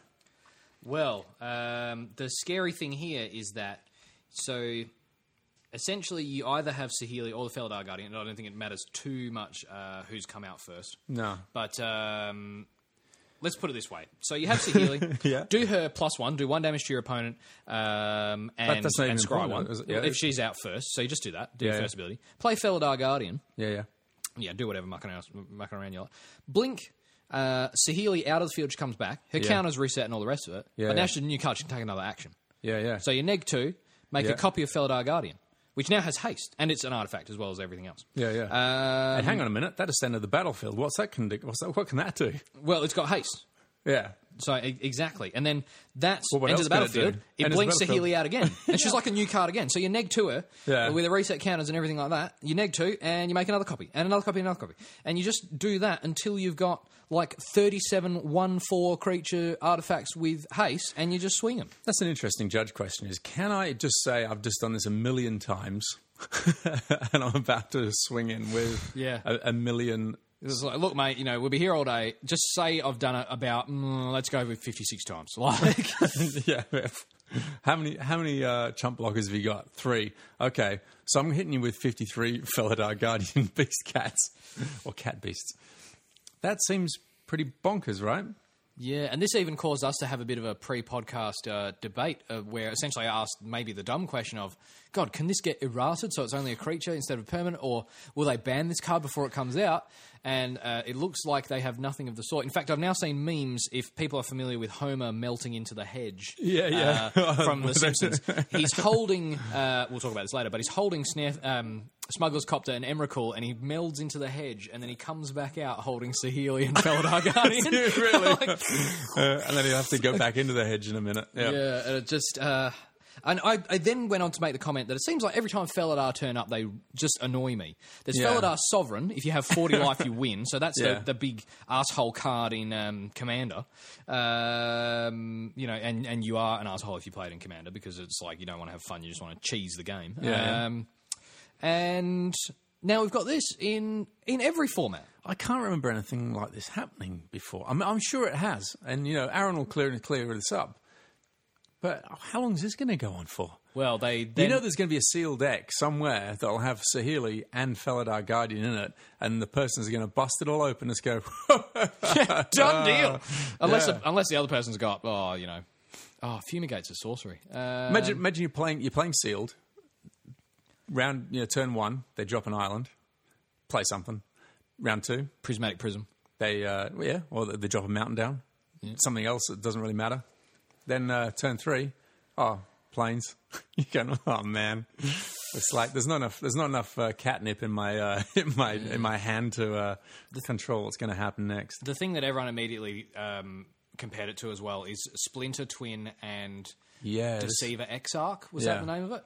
Um, and yeah. that, that the was comparisons to Splinter Twin have been have been made. Yeah, everyone just immediately was like, "Oh, this is this is a bannable combo," and that ended up with both those cards being banned. I Mm. Yeah. can't see Magic banning a Planeswalker. They'd probably much more happily ban the Felidar Guardian because it doesn't seem to be involved. No one else has gone. Oh, this would also be good for this other combo. That idea has utterly dominated everything. So but it's like Felidar Guardians has been taking down a cat haven as soon as it's come out of the uh, of the mother's cat womb. Well, it's probably for the best. Oh man, so, somebody will give it a home. Look at that little furry, cute face. Anyway, that's combo crazy combo number one. Open your sealed pack, see that, and go nutso, and let us know. Send us a photo of that happening. My Just, God, just go up to the counter, take home ten Aether Revolt boosters, and just save everyone later." else the trouble. Yeah, yeah. The, the store, like stores running pre-releases, should just have a plan to buy out people who do this. so we're gonna have to ask you to leave. Like, All right, crazy combo number two. We've already touched on. Uh, so quickly getting through it. Consulate Dreadnought and Siege modifications. Turn three, 10, 11 with first strike.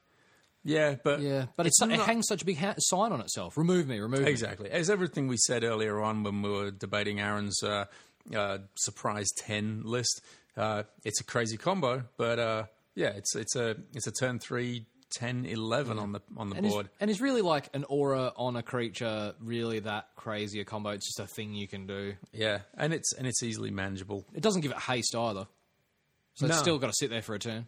Yeah, yeah, yeah. Well, it, it, you'd cast it for one, and then it's you're waiting for the siege modification to happen on turn three. So it's done all of its uh, summoning sickness. So it's ready to hit for ten on turn three, which, is, which is good. Which is a good stat. I'd love, I'd love someone to do that in front of me, and then for me to be like, oh, okay, well, you know, any any other card that I've got that's destroy target creature. It's like, Yeah. oh, you've made it a creature now. Yeah, two for one in the worst possible way. All right, Crackdown Construct. Here's one. Here's one that just needed a bit of figuring out. Crackdown Construct and Wandering Fumarole. Crackdown Construct is a four mana artifact who's a 2 2.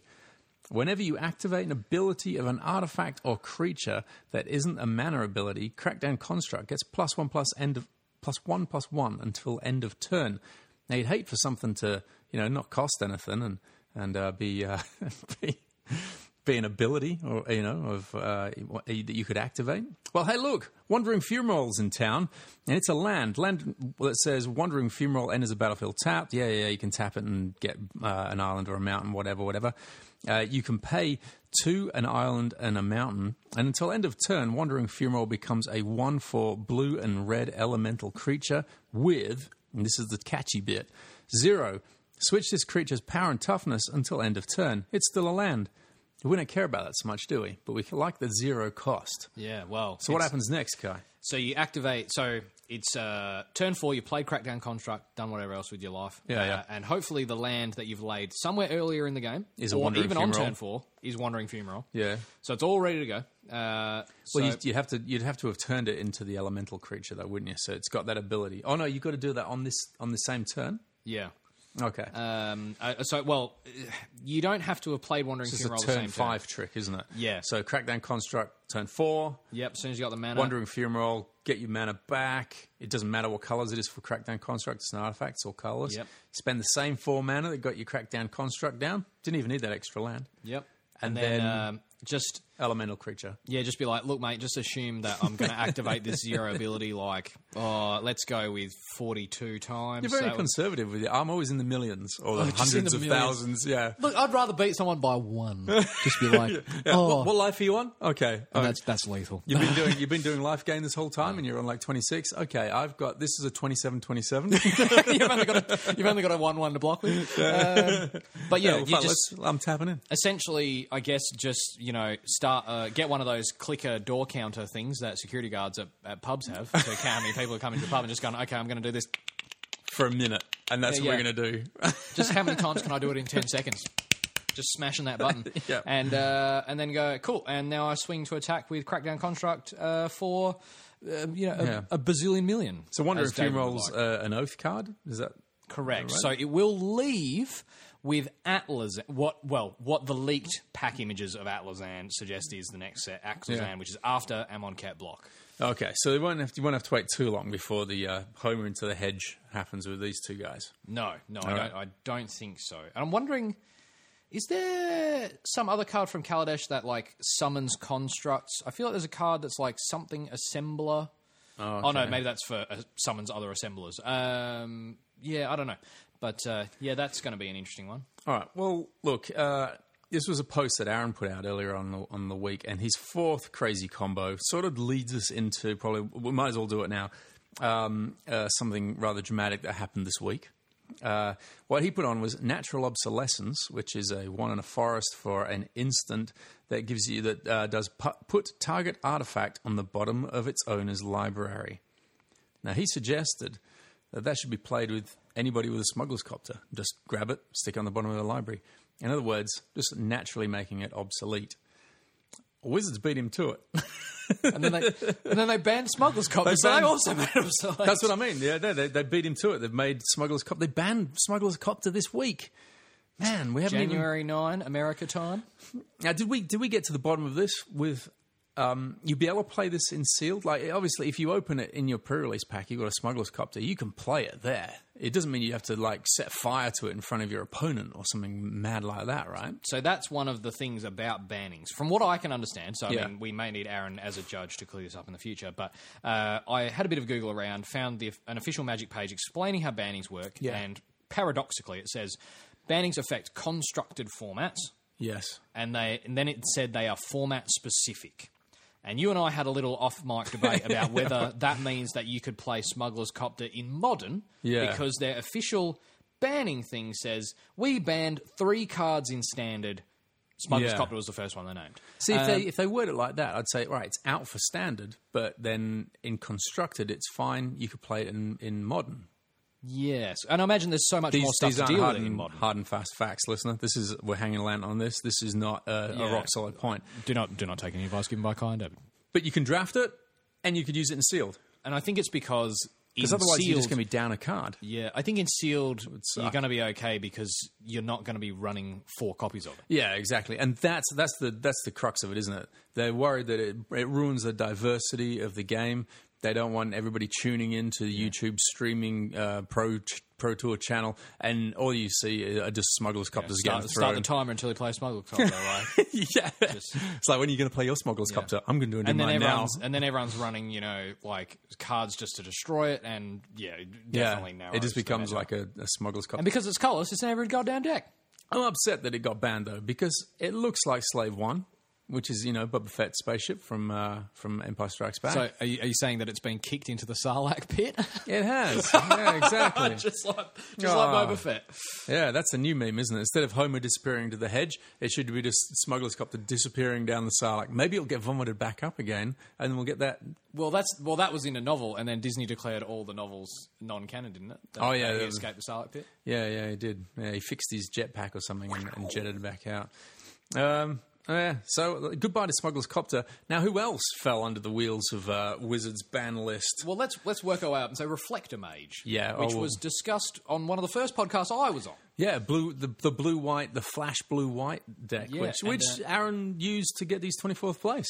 Yeah, so I mean, I guess we can declare his twenty fourth place null and void. and I think should- so, yeah. he, he should give us five hundred dollars back. uh, his we'll prize it. money. We'll Yeah, it. Uh, yeah, that's null and void now because he cheated, obviously, by using Reflector Mage.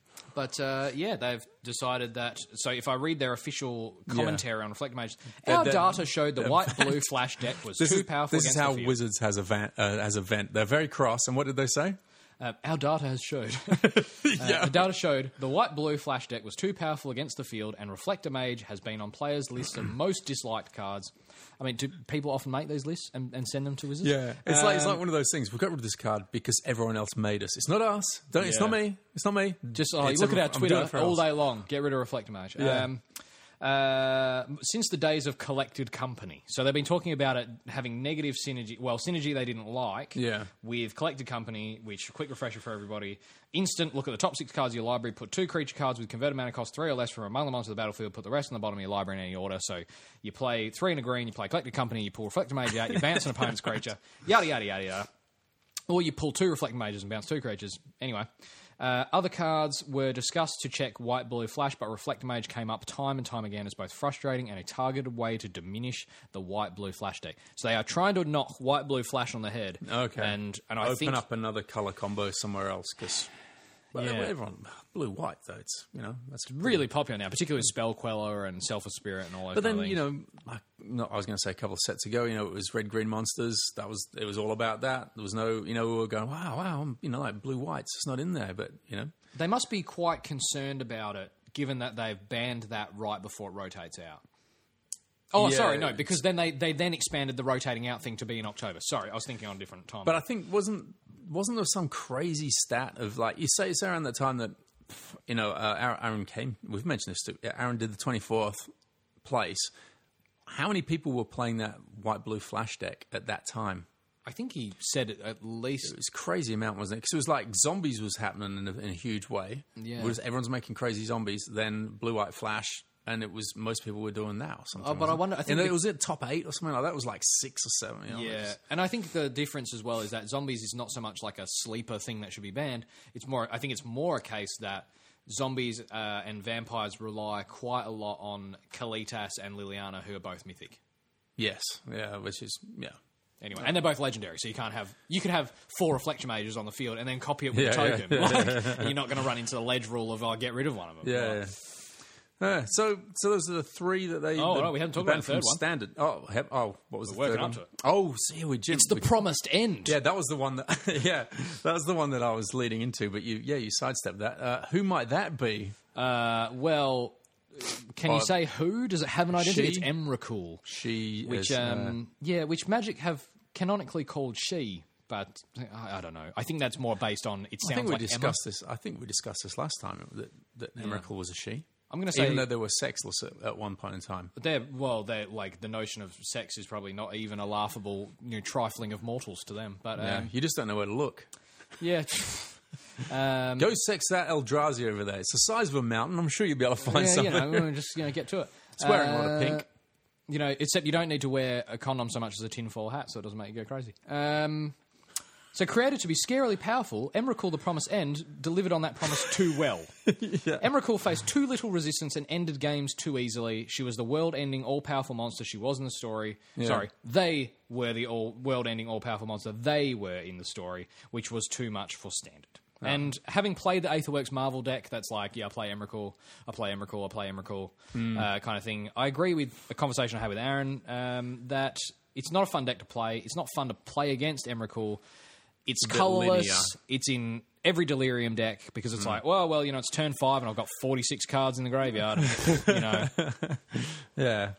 So I think across the board, they've done this just to mix it up a bit and try to make. I mean, ideally, they would love the top eight at a Pro Tour or a Pro Tour qualifier to have eight different decks. Absolutely. It's That's- never going to goal, happen. isn't it? Yeah. But you know, if you've got four different types of decks, that'd be that'd be amazing. yeah. And they're all going to have subtle variations. They're going to have Yeah, yeah. differing numbers and differing uh. But it's just like when everyone rocks up with the same, you know, sixty cards and sideboard like a million times over. It's just a lottery to who can pilot it best, and and you know, and then luck does come into it after And, that. and some people do argue. I mean, you could argue that's what their Formula One. They have compliance rules about you know Yeah. heights and everything of all their cars, and it really is about the better driver. But there's no you know random num- number generator or RNG, or what some people call RNGesus. Um, I in, do like the in Formula. One because you got to draw the right cards. But what's you know when you first play Magic, what's the fun thing about it? It's just like getting looking at all these cards and going, oh, I'm going to use this guy and this guy, and you creative about it, and you kind of you reach the point where you go, all of this is nonsense. All I'm going to do is go and look at what the key decks are at the moment, and you lose a little bit of that youthful joy at that point in time. Ideally, you'd like to have all these cards come out and there's massive amounts of combos of different sorts of decks. Obviously, that's not going to happen because there's you know you can highly tune it. Like you know the guys are going off to these um, Pro Tour qualifiers. They're just like playtest, playtest, playtest, and everybody you know graphs these decks down into a, a killing machine, right? So yeah, I don't I don't I think, think that's that's- going to be able to keep it. and that's really a decent summary of I think why personally like I've pulled back a bit from any kind of tournament stuff and I'm just like at most I might, I might play Friday Night Magic but for me I've gone back to like oh, I just want to homebrew decks like I just want to homebrew an emerge deck or I want to homebrew Yeah, it's this kind of modules fun. deck and just make a Jillian Thopters because that's kind of fun and see if I can get it to happen I don't plan I don't play tournaments because I panic and I'm shit. yeah well I get the opposite problem I was actually talking to uh, to uh, Zoe about this was that get if I, if I lose and awesome. Uh, or I make a mistake, I feel very thoroughly that I've embarrassed myself in front of someone else. Whereas Yeah. they're not going to give it a second thought, but I get really cut up over it. I'm like, i got to stop this. Me too. Aaron's got lots of tips on that. Uh, I haven't got that. I haven't grown as a human being to be able to manage that yet at this stage. But we should get him on and talk us through that. Well, we just got to apply the thrashing till we improve rule to ourselves. I think that's I think that's part of it. He says just get on get on uh, Magic Online and just lose a million times until you just don't care. Oh, maybe that's the secret to Gwent. Yeah, the Gwent the Gwent rule. Um, just got to lose forever. what are we going to do? Uh, well, maybe we'll we'll stop right now. We've got more Aether Revolt stuff. The other side of well, we'll do a, MTG card quiz, which is more of you versus the listener. Oh, one, one last quip. Oh, yeah? I'm surprised that no one has made the comment that uh, how Tamiyo was like, I didn't banish it, it wanted to go. My my quip offline was that uh, Wizards had given Emrakul the moon. Oh, yeah. Oh no, no, they'd mooned Emrakul. Ah, Stuffed up the wording. Yeah, there you go. No, you've ruined it forever now. It's immortalised in. Doesn't matter. I'll blob here. Everyone will forget about that. I even said anything. It's MTG card quiz six seven land hand. It's a real quiz. Oh, a lovely solo performance there from David. We usually I we thought you were lose all that in. value when me and Aaron chime in. Yeah, I like the harmonies. It's, it's good. Yeah, two people, not harmony though. All right, MTG card quiz. You've already won.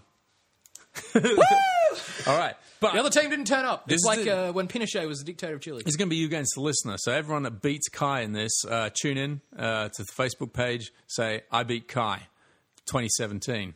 It's like a bumper sticker, writes itself. But you might not. You might get three out of three here, Kai. MTG only card hope. quiz. Um, question number one: Three of the Kaladesh Gear Hulks cost the same converted mana cost. Two were a different cost. Which were the cheaper, and what were their names? I'll give you a clue. This, this, well, a clue. The, this, this whole um, quiz is called Kaladesh Masterpiece Mastermind. They're all going to be masterpiece cards. So this, this, this veers a little bit outside of that. But all the Gear Hulks, beautiful, beautiful, beautiful masterpieces. I managed to get a Verdurous masterpiece. Oh, I kind of I prefer. Um, They're very swirly. Yeah, what's the? Uh, I've forgotten the blue one. Noxious. Oh, I was going to say Noxious Gearhulk. I like the sort of the androidy. He looks noxious in the in the legit version. I haven't. s- I can't recall what the masterpiece for it looks like, and obviously it's more forgettable because I, I really like the, Yeah. the legit one. The the blue one though looks almost Torrential Gearhulk. Yeah, torrential looks. I, I prefer the the standard version of, of torrentials because torrential it makes it look like a Laputa robot. It looks more like a fountain. Looks like a walking fountain. Yeah, yeah, they're very swirly and Yeah. stuff, aren't they? And yeah, I mean, it's great. It's great art style. I certainly couldn't draw a better picture myself, but yeah, yeah. I, no, I'll they're- have to prefer one. They're all beautiful. Yeah. All right. So three of the Gearhulks cost the same. Two were a different cost. Which were the cheaper ones, and which one of them were their name? We might have mentioned them. What have we got? Um, oh, Noxious, combustible, verdurous, torrential, and cataclysmic. There you go. You got a two and two and five shot of getting it right. I like them odds. All right. Question two. There are several card types in the Kaladesh. I kept putting KLD. Um, there were several card types in the KLD Masterpiece Collection, but only one Scarecrow. Which card was it? In the Masterpiece Collection, there was one Scarecrow. Which one was it? oh, that's a bit. That's all, that's too specific for anything I bother to. to, to Scarecrow. on. Um, oh, Swirly gold stuff, shiny. Not what you think of when you think of a Scarecrow. But somehow pulled this yeah, off. uh, I don't know. I'll have a have a wild guess. All right, question three. Four of the masterpiece cards. You shouldn't say you're having a wild guess because if you nail it, you know, and you deliver it with confidence, always knew it. If anyone's paid attention over the previous podcast that I've appeared on, when I wild guess means I'm making up a card name. Uh, uh, four of the masterpiece cards. This is question number three. Four of the masterpiece cards cost you zero mana. Name them. So four of the masterpiece cards cost you zero. Can you name these cards? There is a Trixie bonus five as well. But, you know, maybe focus on the zeros first. How many do I have to name? Four. Oh, jeez, I got three. Um, Trix- Trixie bonus five as well. So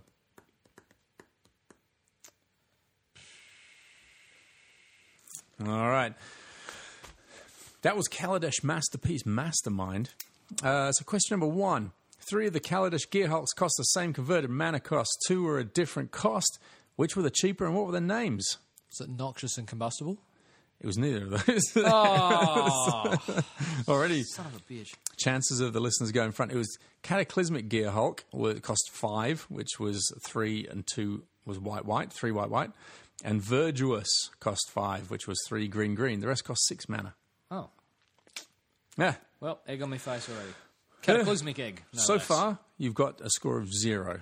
That's all right, I'm used to it. Yeah. All right. Question number two. There were several card types in the Kaladesh Masterpiece collection, but only one Scarecrow. Which card was it? Um, is it Scarecrow Automaton? Does that, ex- does that exist? Uh, no, I, I, I highly doubt that it exists. Um All right.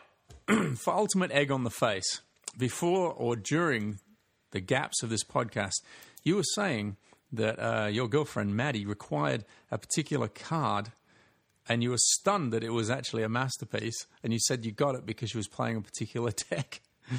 what was that card?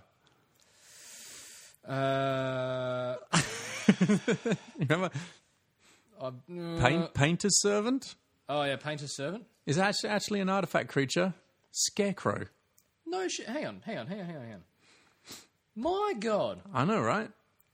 Well, I was yeah, I was shooting for Scarecrow in the name. Not only Scarecrow. not only were you stunned, I was stunned when I was looking over them and I was thinking, "Hey, I need some uh, masterpiece question. Bloody hell, one of these is a scarecrow. Because it's like it's not even a Scarecrow though. It's a painter's servant. It's a it's it's like a robot assistant, it's, not a Scarecrow. Oh, it's scaring away bad art. I get maybe, yeah, Hmm. maybe. Question three: Four of the masterpiece cards cost you zero mana. Can you name these cards? What have you got? This is to get you on the scoreboard, All right, uh, Ornithopter, right? Mox Pearl, Right? Mox Ruby, Right? and Mo- uh, Chrome Mox. You got two. Did you get the bonus sneaky one? Uh, is it one that you cast for zero because of some bizarre effect? Uh, oh, Mana Crypt. Uh, yeah, cheating th- now, I'm looking you're at cheating. the so uh, there, there's Mana Crypt was one, Chrome Mox was one, Lotus Petal was one, and Mox Opal was another. The bonus one, which I actually rang Aaron up and asked him about this, was Hangerback Walker because it costs XX, but has if but as a zero zero, but oh, but has it comes in as a zero zero, and it gets uh, X times plus one plus one counters on it, so you can actually cast it for zero trigger a whole bunch of end of the battlefield effects and or when the when creatures die effects. So and then you know boom. And and he said specifically this was a sneaky little thing that people did for Avacyn uh, to flip Avacyn. So they, they would cast it in just to flip Avacyn over because uh, creature creature dies, Avacyn goes bonkers and uh, goes all red and angry. Bummer. I was. Uh, I got a couple. Hey, you, I got a couple. You're on the scoreboard. You got two. All right, you can come back. Look, listeners out there might have scored seven, eight more. I don't know. What was this? One, two. Is golf scoring Six, right? Like seven. lower numbers better. Yeah, probably. Yeah. Yeah. okay. Cool. Yeah. Uh, yeah, many a listener out there might have seven. So you're chasing the uh, the listener that's on seven. Now that was um, that was MTG Card Quiz. It's a it's a real quiz. better be. All right, welcome back. That's a mellow mellow return from you know, the heavy metal. Uh, um, we've got Aether Revolt.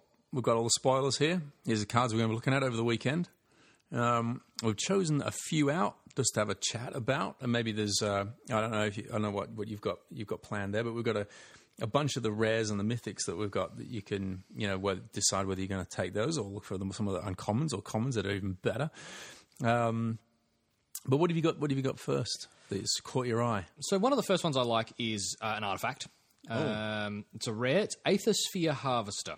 So for Okay. three, uh, it looks a bit like a. I don't know what it looks like. It looks like a big uh, siphony thing in the sky. Um, it's an artifact vehicle. It's flying. When Aethersphere Harvester enters the battlefield, you get two energy counters. Pay one energy. Aethersphere Harvester gains lifelink till end of turn. Crew one. It's a three five. So it's three five for three. Crew one. Um, and I mean, I keep coming back to it. Initially, I was like, "Oh yeah, that's okay," and I keep coming back to it, going, "Oh, that could be." That being able to get lifelink for a couple of times, um, It's it's the new smuggler's copter. maybe it's the new smuggler's copter. That's the thing. It only costs three. You're able to give it lifelink. It crews for one, and it's flying. Uh, I just think it's good. I'm going to try and get this into my red white vehicles deck. Yeah, look, a three cost and a three five body. That's that's great, right? And it's got evasion with a flying. And it's only crew one. And it's so only crew one. You could have a servo you fabricated or something like that, crew it up to block. Yeah, yeah. Well, that's the same sort of thing like with with smugglers copters. Like no effort to get it to get it out there. So when anyone you get when it enters the battlefield, you get two energy. You can pay one energy, and it gains lifelink until end of turn. I don't even know if you really care about that so much, you know. But if if you did, you know, that's that's not bad. You're only paying one energy, and you're going to get three back every time. It's one of those, you know, when you get your flying cards out there and they smash in there, and you maybe get two two turns where you go like bang bang, and there's nothing pose, and maybe unanswered go in a hits, yeah. Even this guy, you could give him lifelink and just and just throw him into another creature and, and, and trade, and you're going to get three life out of it, and you've just put yourself nine nine life in front. Um, Or yeah, even I just can- getting it back if you're kind of running that red white vehicle aggro kind of thing that's you know usually don't have space for any any life gain in there but if you get a flying vehicle which you're I buffing with never play Depala and stuff gain. like that you, go, you know I think I think that's one of the you know one of the the things that I was I've sort of learnt over doing this podcast was not to play cards for the life gain. You know, you should be playing cards that uh, just destroy and do getting a message. That's the no that's sorry it was, it was because I it uh, was not able to do for the button I pressed it was like, can't do Kai's computer saying, I approve of Aether Sphere Harvester. Bing. yeah it's uh, yeah Rise of the Machines truly. No, I think that's a strong pick. yeah I, I, I mean I'm like I said I'm going to try and get this and and work it into some other stuff. There might be some crazy stuff in Amonkhet. This might be something something that breaks open later. At least it pays for its own uh, life gain for a couple of turns. So I just save that energy if I'm not doing anything else with it. Save that energy until uh, I'm getting an unblocked attack pay the energy at instant speed get the life link Yeah, it doesn't generate any more energy as you know after, after it's got that initial two, but uh, that's you know kind By of incidental because yeah, you might not necessarily be using it. I think look if you're um, if you're uh, just using it for a three cost three five flyer, that's all right. yeah What else have we got? Um, so I'm struggling because it's not on any uh, goddamn things that I look up right now, but there's so there's two versions of Tezzeret. Oh, sorry, Tezzeret Master of Metal. There we go. Oh, yeah, yeah. So this is the intro deck Tezzeret, who I would hazard to bet is better than the yeah, actual that, Tezzeret. Um, there's Tezzeret the schemer. yeah, so He's- Tezzeret's the scheme is the actual one. Yeah. Slightly nicer art. Two, Yeah. a blue and a black. Uh, plus one, create a colorless artifact token named Etherium Cell with tap, sacrifice this artifact, add one mana of any color to your mana pool. That's kind of useful for plus one. Yeah. Uh, minus two, target creature gets plus X minus X until end of turn when X is the number of artifacts you control. And minus seven, you get an emblem with at the beginning of combat on your turn, target artifact you control becomes an artifact creature with base power and base toughness 5 5. So you can turn all your artifacts into 5 5 at the beginning of combat. Whereas Tezzeret Master of Metal, Yeah. is four blue and black, so much more expensive. This is the guy we saw real early on in spoilers as well. Yeah, and we thought, crap, what's the main one going to be like? And uh, and then here we go. Reveal cards from so plus one. Reveal cards from the top of your library until you reveal an artifact card. Put that card into your hand, and the rest on the bottom of your library in random order. So that's kind of like a half-assed uh, cascade for an artifact. That's, And, he- and he comes in brilliant. with five loyalty, so he's pretty tough. Minus three, target opponent loses life equal to the number of artifacts you control. Ooh, if you're running a fabricate deck or uh, even an animation modules deck like I am, Or, uh, or they're uh, improvising like crazy. You've got a whole bunch of guys that you're going to be yeah, tapping. uh, or even a vehicles deck, and you can somehow fix for a bit of blue and black in there. That'd be crazy. That's always the thing. How many times, how many vehicles do you play even in a vehicles deck? I know, I know, I know. But I'm just putting it out there because they're artifacts, you know. Yeah, yeah. Um, Negate. and gain control of all artifacts and creatures target opponent controls. So you could steal their whole side of the board for minus eight, and so you play him, spend three turns plus in him, or or you use your uh, you know opponent loses life and you gain life for the, And that neg creatures. three. Uh, that's uh, And that's much better than the actual Tezzeret. Much you- more expensive, but much better. It comes in at five. You plus one him, he's six straight away. So you, the, your opponent's got two turns to deal with it. Otherwise, he has nothing. Yeah. Uh, otherwise, you're just sucking his life away with servos and uh, and you know workshop assistants and things like that. So I'm yeah, what interested you're to looking see at what's is in that deck. Six. Yeah, you. Look, oh, I don't know if the rest of the deck will back it up. Maybe this is just a way for them to sell a lot of intro decks and say, "Hey, look, Tezzeret, he's, he's, he's awesome." Look at my intro decks we sold. Yeah, you've got you got your pro players going. Oh man, I've just got to go get myself four intro decks so I can play this Yeah. thing. What we else we got? Um, so one I like uh, as well is Maverick Thopterist. All right, what colour Three, is that? three are blue and a red. Okay, It's a multicolour. Yeah. Creature, human artificer. He's improvised, so you could, in theory, pay him for just blue and red if you got some spare Yeah, yeah. servos or Thopters around.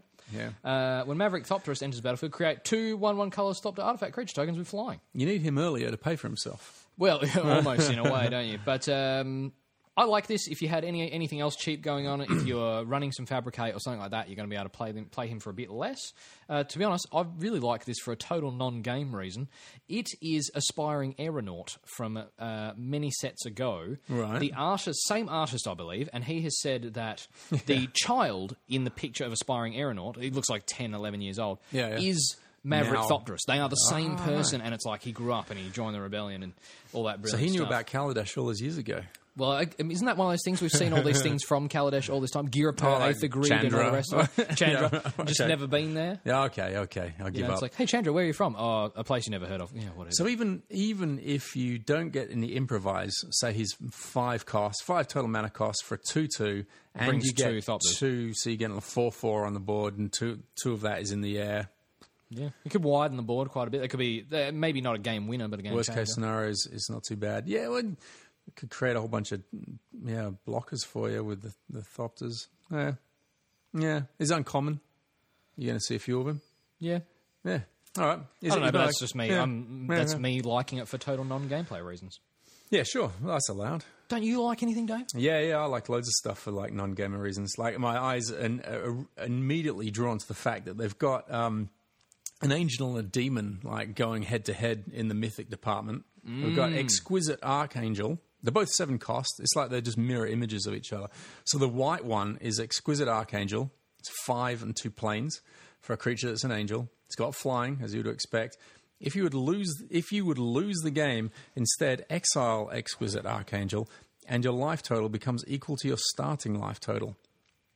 Sounds a bit like, but it's a, it's a five five. So it's a five five flyer for seven, and if it's alive when you lose, you'd get 20 life back. I'm wondering if this is either a a nod to Commander in some kind of way that it's, it seems like a card that's going to fit into long game things much more. Right. Uh, particularly, I don't know if any cards like this exist, but it's like oh, pay X amount of your own life to This like smash your opponent for the same amount. and you Two-headed go, giant games go even longer. oh god, it's, it's crazy. Uh, but so you know, if you had some way to burn your own life points to damage your opponent, that could be a real. You don't lose, but they lost all their life points, so they lose. Like Yeah, yeah, you know, it could go in mean. that pile with Phyrexian Unlife. Um, and then I'll, I'll pick the opposite one. the Herald uh, of Anguish. the Herald of Anguish. So Yeah. it's just landing in a marketplace. Everyone seems unbothered. So, Yeah. Hello, I'm I'm here to bring you some anguish. Look, stuff goes down. You know, this is a, a magic plane. Yeah, they're just like ah, another one. Um, demons are going to be around. He's five black black, but he's got improvise. Uh, he's flying because he's got big wings in the picture. Uh, as He's also a five-five. uh, he's also a five five, as opposed to Glint-Nest Crane, which is a bird but can't fly. Oh, sorry, no, uh, the peacock. Oh yeah, well you can make him with a what is it, a, a blue? Uh, anyway, at the beginning of your end step, peacock. each opponent discards a card. Uh, one and a black, sacrifice an artifact, target creature gets minus two, minus two until end of turn. I'm wondering if this fits into something fabricatey, black white fabricate, because you can improvise him out. So as long as you've got the two black, you can uh, improvise him out for a lot cheaper. Uh, beginning of your end step, each opponent discards a card, so you can pressure their hand a little bit. Uh, or for uh, and for one and a black, not tapping, so you can do it straight away. Sacrifice an artifact, target creature gets uh, minus two, minus two till end of turn. So that's the only demony theme thing that he has, isn't it? It's like sack, sack a creature. Usually these demons are like, here, have a great thing, but it's going to make this life miserable Yeah. for you along the way. Yeah, He pay five life every turn I exist or something. yeah, exactly. He doesn't really have that, and he's got improvise, so you could get him cheaper than the angel, considering these sort of like these mirror images. Yeah. Uh, demons But the angel's that ability is look crazy. I don't know if anyone's going to build a deck around it, but I feel whereas I feel like this guy actually does some work. Discard cards, destroy. I know, they, you know, uh, you know knock- how there's that sort of those cards that do things like Exquisite Archangel. You know, it's like get forty life, win the game. You know that sort of, or have two hundred and fifty cards in your in your deck. Yeah. You know, it's like, oh, but really, I I don't want to play a game that goes and does what Exquisite Archangel does. Really, they're really getting into those. You know, you know, remember um, it was a Guillermo del Toro movie. It might have been Hellraiser. No, not Hellraiser. Hellboy? Um, Hellboy, and it's like the Hellboy two, and there's a guy, and he's got the big uh, sort of fan. Oh, it's, it's a woman, I think. It's got a big fan. She's got no eyes, and it's like a, it looks like a. That's Hellboy's death.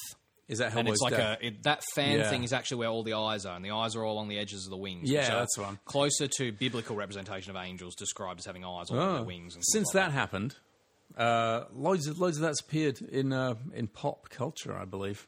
Yeah, I mean, well, humans we're programmed to to to look for eyes in faces. So if we have faces without eyes, uh, particularly creepy ones, we get all we get all weird about that, don't we? So Yeah. So that exquisite archangel, maybe not so exquisite. Yeah. Well, I mean, it certainly highlights the otherworldliness of it Oh, absolutely. Yeah.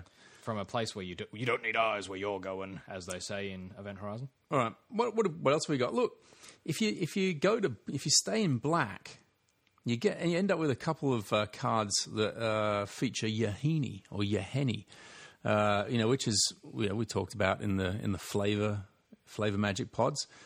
Uh, he's he's an undying partisan. If you look at Yahenni Undying Partisan, which is two on a swamp for a two-two with haste, whenever a creature an opponent controls dies, put a plus one plus one counter on Yahenni because that's him zapping up the ether and getting stronger.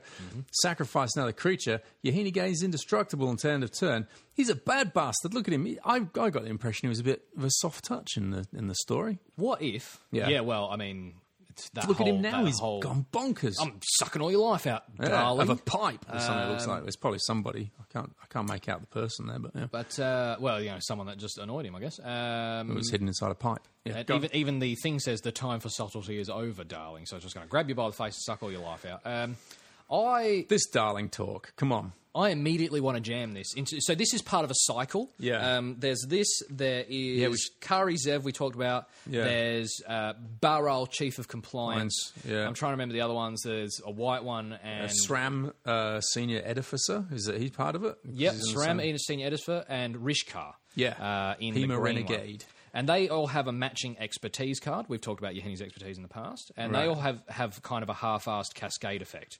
So Yeah. Yahenni's expertise was all creatures get minus three, minus three until end of turn. You may cast a card with converted mana cost three or less from your hand without paying its mana cost. In theory, I guess you play Yahenni's expertise and then you play Yahenni Undying Partisan. But um, Uh, my theory with Yahenni Undying Partisan is that you run that in a black white uh, fabricate deck, sack a servo or a thopter to Yahenni to make him indestructible, and then play Fumigate. Gain all that life for all the destroyed creatures and chuck a zillion tokens on him. Whenever a creature an opponent control dies. Ah, that's interesting. Yeah, nice combo, Kai. Copyright me. If you played against me in a game, I'll sue you. oh, I like it. Yeah, that's cool because there's definitely two cards you want to pick up if you if you had them. I just I just can't get over the flavor. I mean, even in Yahenni's expertise, he looks a bit weak. But Yahenni, Undying Partisan, man, dynamism. Well, in Yahenni's expertise, there's two dead blokes, and there's another guy who's on the ground and he's just casually sucking his life out as he walks the, past. the That's, that's pretty badass. the consulate pushed me to my limit, darling, and this is the result. He's all sort of displacing res- responsibility there, isn't it? But as we discussed before the pod, it's all choices. Yahenni.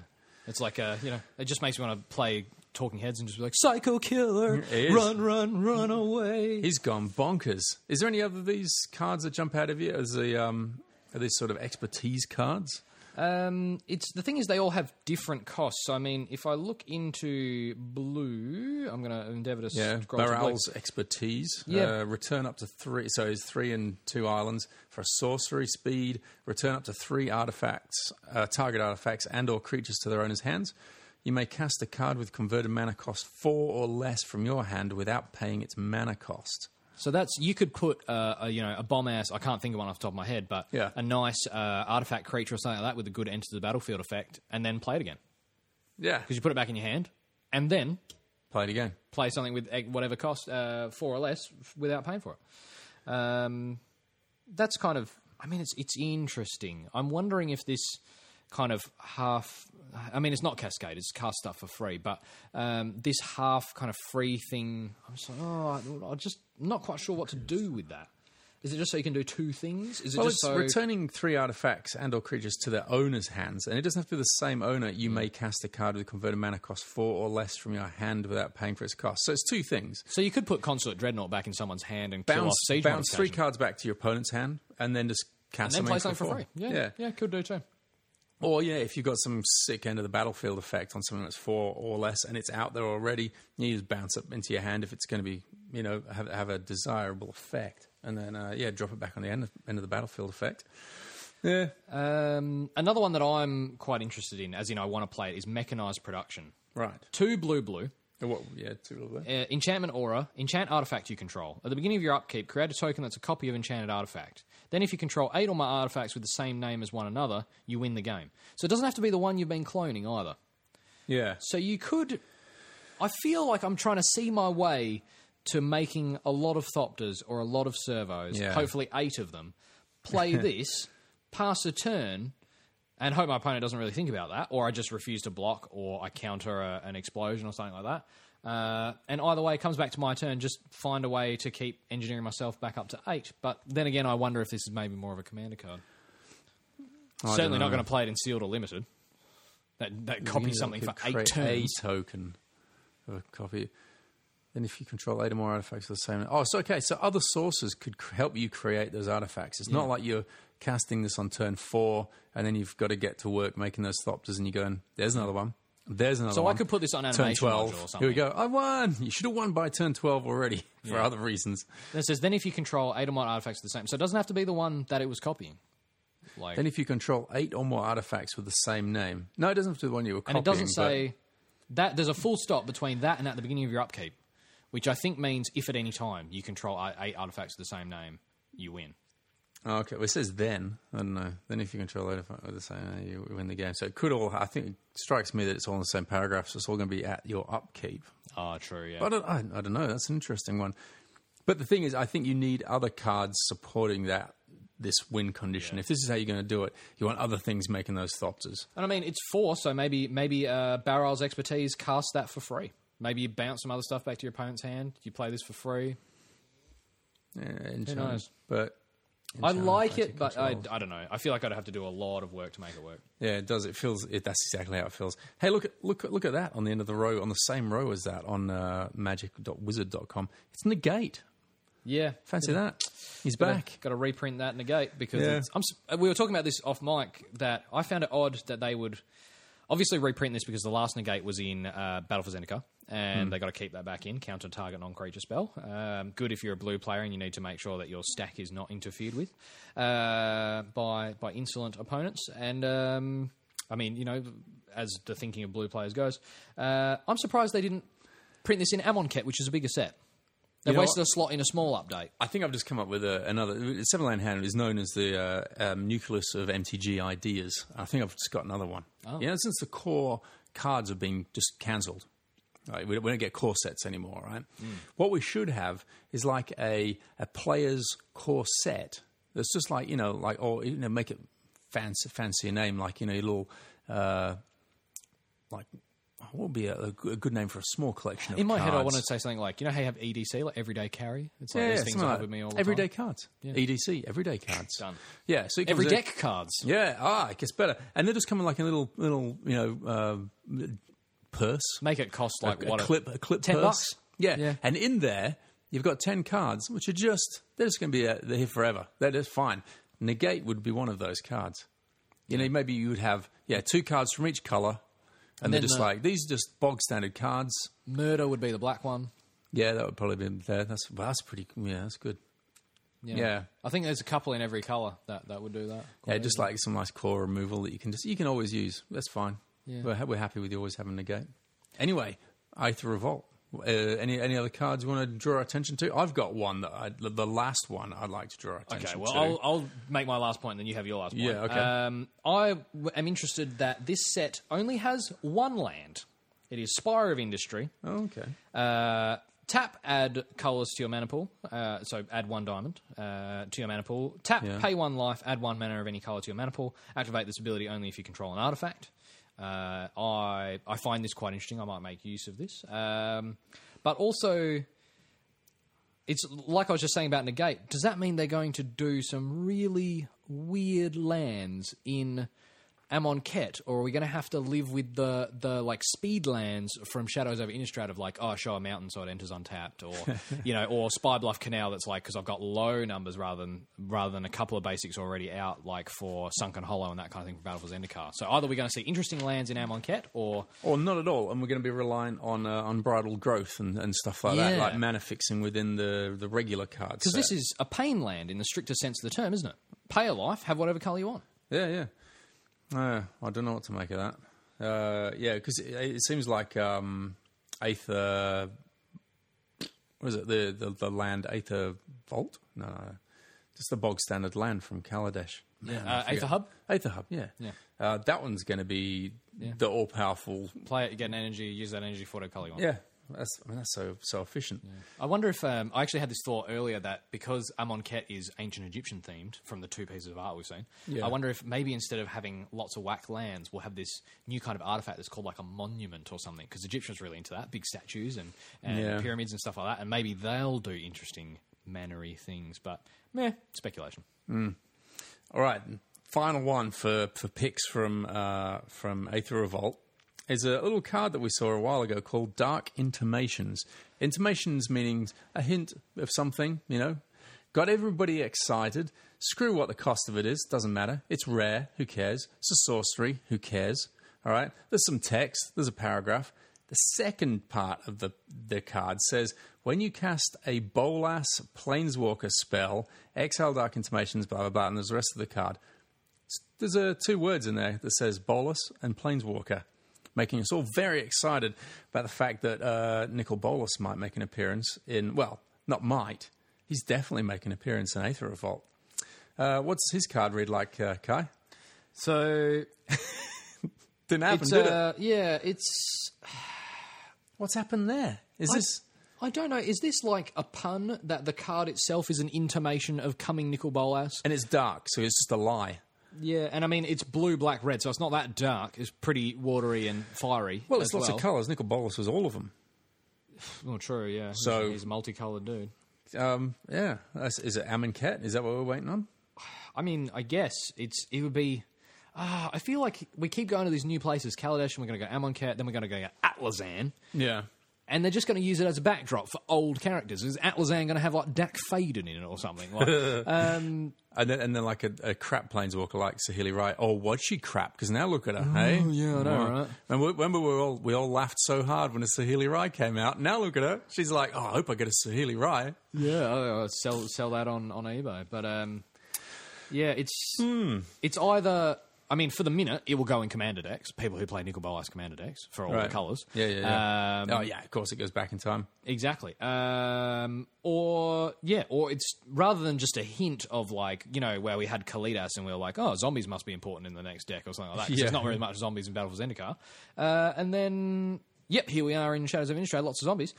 It's just yeah, it's just like eh, eh, Nicol Bolas, eh, eh. Yeah. What do you think about that? So, and, and just while we're talking Planeswalkers, we got a, Ajani the Unyielding, uh, in addition to Tezzeret the Schemer, who we talked about earlier on. Ajani, no surprise there, he's uh, green white, uh, four, four in a forest and a plains. He's mythic rare. His name's he's a planeswalker. His name's Ajani. Comes in with four uh, four loyalty points. You can plus two him straight away. Uh, reveal the top three cards of your library. Put all non-land permanent cards revealed this way into your hand, and the rest on the bottom of your library in any order. You can neg to him to exile target creature. Its controller gains life equal to its power. Or you can neg nine him in once he comes, he's going to be like six when he lands. You're going to have to do that two more times. Uh, put five plus one plus one counters on each creature you control, and five loyalty counters on each other planeswalker you control. Hmm.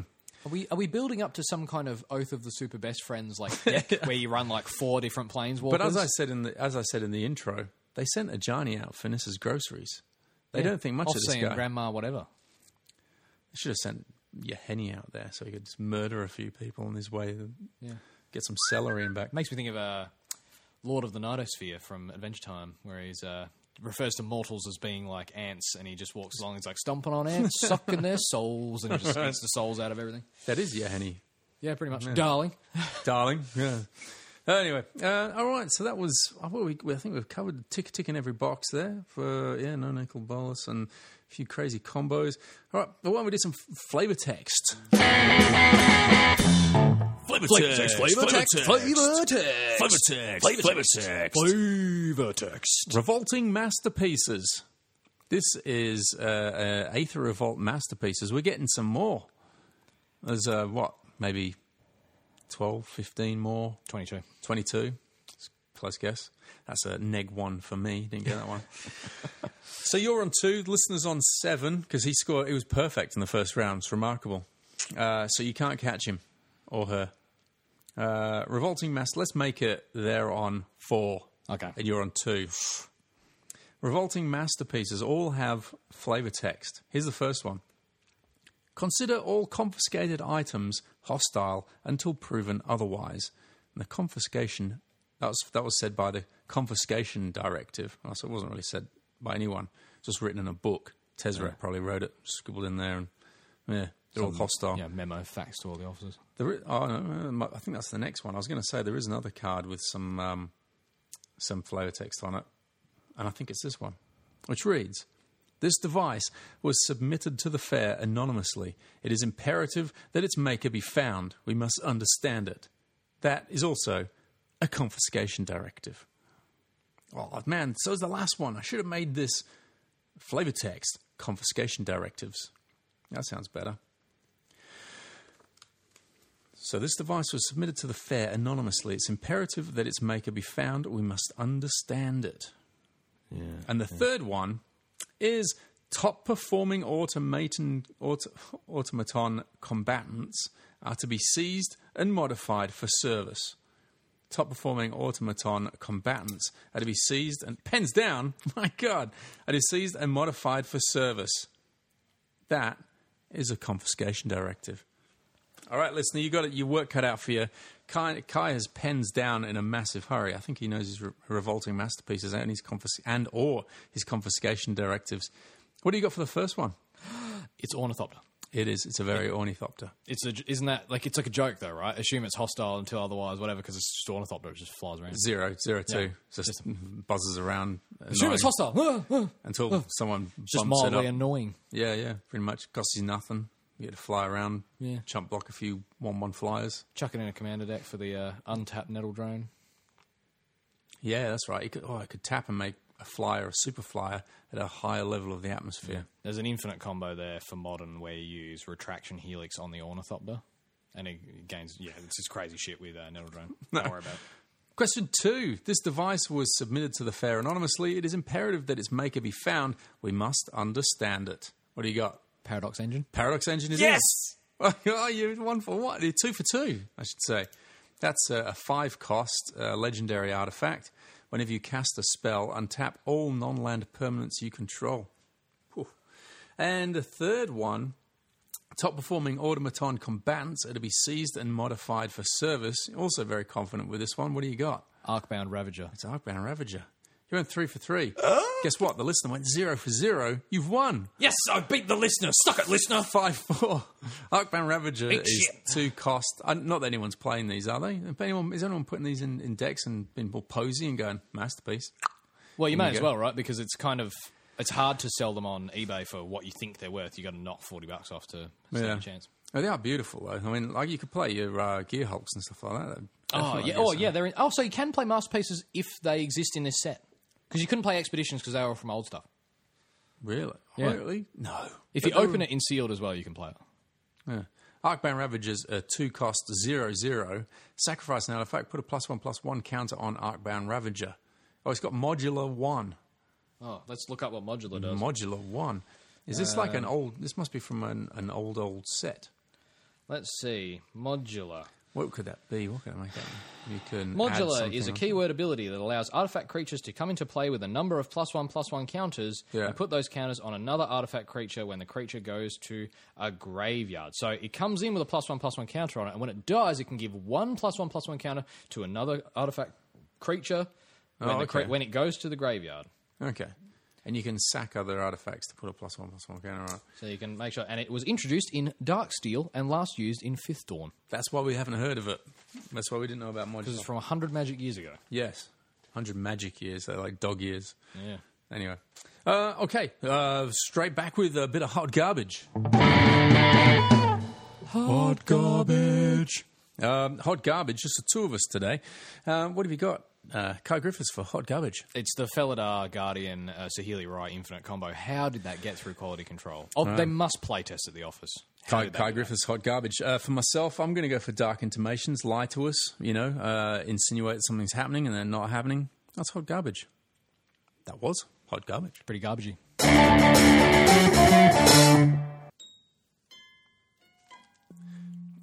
Thanks, mate. Oh, nice uh, 375 mils of uh, ether here. Hope Yahenni doesn't come around and see me doing that. Man, I'm really getting used to this uh, Kaladesh. It's pretty good walking around. bit balmy. I'd, um, geez, round about now, I'd uh, guess I'd spot um, the mage, but seems like, what time is it? Yeah, should be here at, um, I don't don't think anything's gonna happen. No Aaron Graham, so just came back. Yeah, couldn't find the bastard. Yeah, wasn't near enough to Acapulco. Those um, the the thong bikini uh, speedos that he's wearing. He's going to look Oh. awful out of place in Atlazan if it's like an ancient, uh, ancient like Maya or Aztec thing. And he's like, He "Hey guys, South America," and he's like in his hey, thong. but he'll have the amazing Egyptian uh, you know complexion. Uh, Well, true for Amelin Cat. Yeah. Uh, oh, we mentioned. Look, I've got down here in Eastern Toys that Tim Tabor uh, tuned in. Or we mentioned him earlier on about the um, Harrison Ford Blade Runner Indiana Jones, Han Solo, Death, Death, Death. You know, lots of uh, good comment, good commentary on there. We got the uh, a lot of people tuning in to vote for their favorite android. So get on that. Can I can I uh, specifically point out that uh, Yeah. Jason Conlon? Why Yeah. would you vote for Bishop? Given that you know def- definition of uh, biting the hand that feeds you, isn't it? Like an android like that works to destroy. Humans. That's the one that should have been on there in the first place. When I said to Matt, put put the put that uh, android that's on uh, in Aliens. He's he's great. Yeah, but you may as well have said put that one robot from Star Wars. It doesn't Yeah, narrow I know. down, does it? I know. I didn't narrow it down too much, but I was imagining it in my head. Should have put K2SO. No, he's not android. Doesn't look like a human. No, no. Doesn't fit the rules. Anyway, the obvious answer, and I, I believe you're fully on board this, is uh, Roy Batty for 2017. Yeah. Is uh, get on there and vote for. Actually, yeah, don't go and make your own choice, whatever you feel like. Just go on there and vote for Roy. We'd like to see Roy win because this is what's going to happen in about a fortnight's time. It's going to be the Board Games podcast. Jamie and Matt are going to be here. We're going to record the podcast, and they're going to be smug as shit if Data wins, and that's that's not going to be good. He's just not a good robot. Roy Batty, much better. Just trust us. Roy Batty's better. Yeah, it's infinitely better. Um, and oh, when you when you do comment, if we if, and if you vote for Roy, I'll read you out, and you can get uh, one of uh, the new Hyper Magic Nerd badges, which are not just Hyper Magic Nerd badges now. I think there's a hang on, there's a whole box of them over here. Oh, I can't grab. Oh, Seven Land Hand advertising tools. Advertising tool badge, and uh, there's another one. Oh, hot garbage bag badge. Hot garbage. Badge hot Gar badge, yeah. Uh, you can win one of those. There's, I think there's about eight Hyper Magic Nerd badges left. So actually, if you get mentioned, you could probably like when you write to us, you could just say, "Oh, I'd like this one," and might even send that one out to you. But if you, uh, you know, vote for data, then we'll just No. we'll send you a photo of uh, You owe David us. flipping you the bird. You owe us a, a badge, and that's how we can restock. Yeah. Yeah, yeah. Give you if you're if you previously won a Hyper Magic Nerd badge and you voted for data, give it back. yeah, give it back. Taking it back. Yeah, we want it back now. Uh, yeah, that's uh, Matt and Jamie don't endorse that um, thrust at all, but yeah, we do, and we're in control of the pod right now. Yeah. I don't see anyone else here. Yep. Yeah. This must be how Tezzeret felt. He's like, I don't see anybody else at the top of the Do what the hell I want. eighth aspire. Yeah, what I say goes. Who just grab all that crap. That's all mine now. Yeah, mine, mine, mine. Isn't that the plot of Elmo's adventure in whatever that movie? that guy that touches everything. He's like, that's mine. Is it Elmo's Adventure? Ah, whatever it's called. Elmo's magical adventure in such What, a the place. Sesame Street? Yeah, yeah, yeah. It was Oh, an Elmo centric movie they did a long time ago. No, I haven't seen any Elmo movies. Win New Angeles. You can win. That's a board game, New Angeles, by leaving a comment on the post for episode 83. Still pinned to the top of the Seven Land Hand Facebook page. Uh, it's a beautiful, beautiful game. You got to have a look inside this box, man. You got to have a, you got to have a play of this.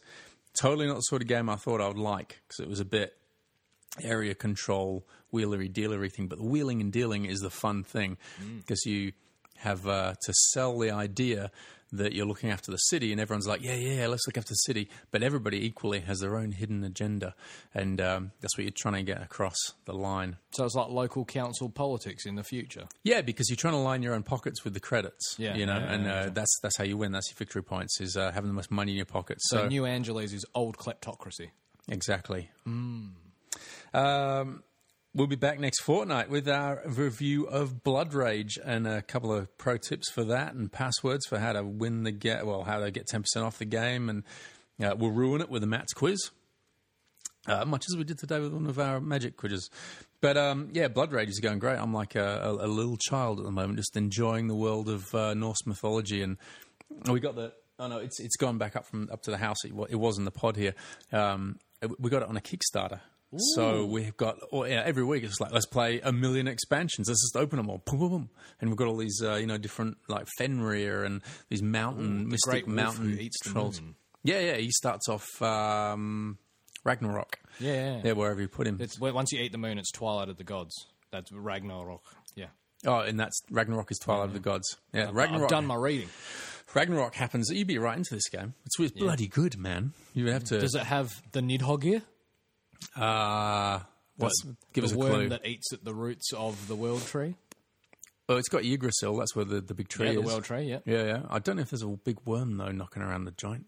Oh well, no, I'll be interested to see uh, you guys play and review it. Maybe Yeah, it'll reveal itself in the fullness of I'll, time. sh- I'll show you the pile of plastic on the way out. It's very impressive. Oh, it's a miniatures game. Yeah, yeah, yeah. Oh. Oh, amazing miniatures too. in then. Yeah, no, it's it's bonkers good. And It's yeah, look out for that one next month.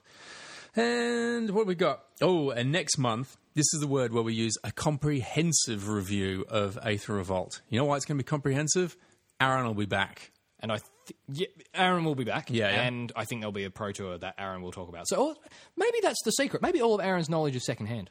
Oh, so he's going to go to a pro tour. Is he going to a pro tour? I don't think he's going to, but there will have been one. And I'm Oh, sure okay. we'll see some Aether Revolt action in there. Yeah, yeah. Well, there's will have been the the you know pre-release. There'll been the release. A few rounds of drafting being played with the Aether Revolt set. We'll find out what's good. See if any of those cards stand up. You know that he said were good. Maybe Mm. maybe the cards that he said were garbage uh, comes back, and uh, you you might be proven right. Yeah, it would uh, it would make my day for Caught in the Brights to be a total piece of shit. But it's got a funny title, "Caught in the Brights." Yeah, nah. It's like the Gremlins said it.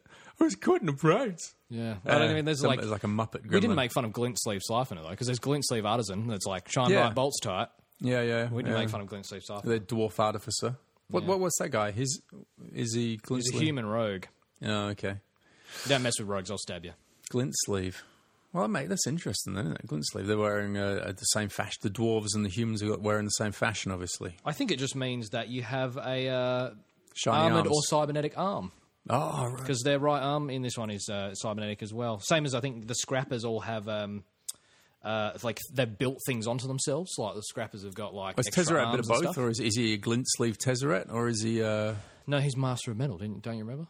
uh, that's a great title, isn't it? He's got his, it's not metal. It's etherium. I bet. It'd be You. great if he was flipping the horns and he was wearing a Metallica t-shirt or something like that. Oh. Well, he's got dread, so it has to be Rage Against the Machine. Is that- Rage Against the Machine in an artifact set. Ah, seven land hand, nucleus of ideas. All right, I think. Well, we're just that's it, about, isn't it? Oh, what, what what have I put here? Uh, hopefully, uh, Aaron will be back. He'll well rested. Who might be able to week and geek to us about his bicycle riding? Oh, that's right. Oh yeah, he learned to ride a bike. Well, he got a bike. It was um, at Christmas. He got his first bike, and he learned how to ride it. He learned how to ride a bike. This is like, the guy that you get. in 28 your- years old. This is the guy you're getting your magic uh, advice from.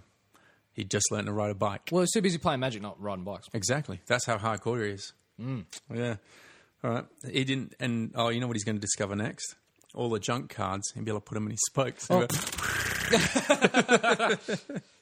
yeah, that'll be next. He'll come in and be so. Hey guys, guess what you can do with your junk cards? Yeah, yeah, we know. We're totally we're pro tour on the on the on the just spoke flickering thing. Whereas I'll be like, "Am I doing it right?" And I'll have a bunch of masterpieces like jammed in my spokes, This is your dream, isn't and it? everyone's just like, "Ah!" We're going to open up a YouTube channel where we destroy masterpieces and expeditions and stuff like that. Yeah, boy. And Wreck cards and and yeah, and somehow dreams. Wreck cards and dreams. And this is how we're going to make our millions by destroying expensive cards because people are going to toothpaste companies are going to sponsor that channel, right? yeah. Well, So not far- toothpaste. I mean, we just Toilet need paper? like whatever, whoever sponsors people on Twitch.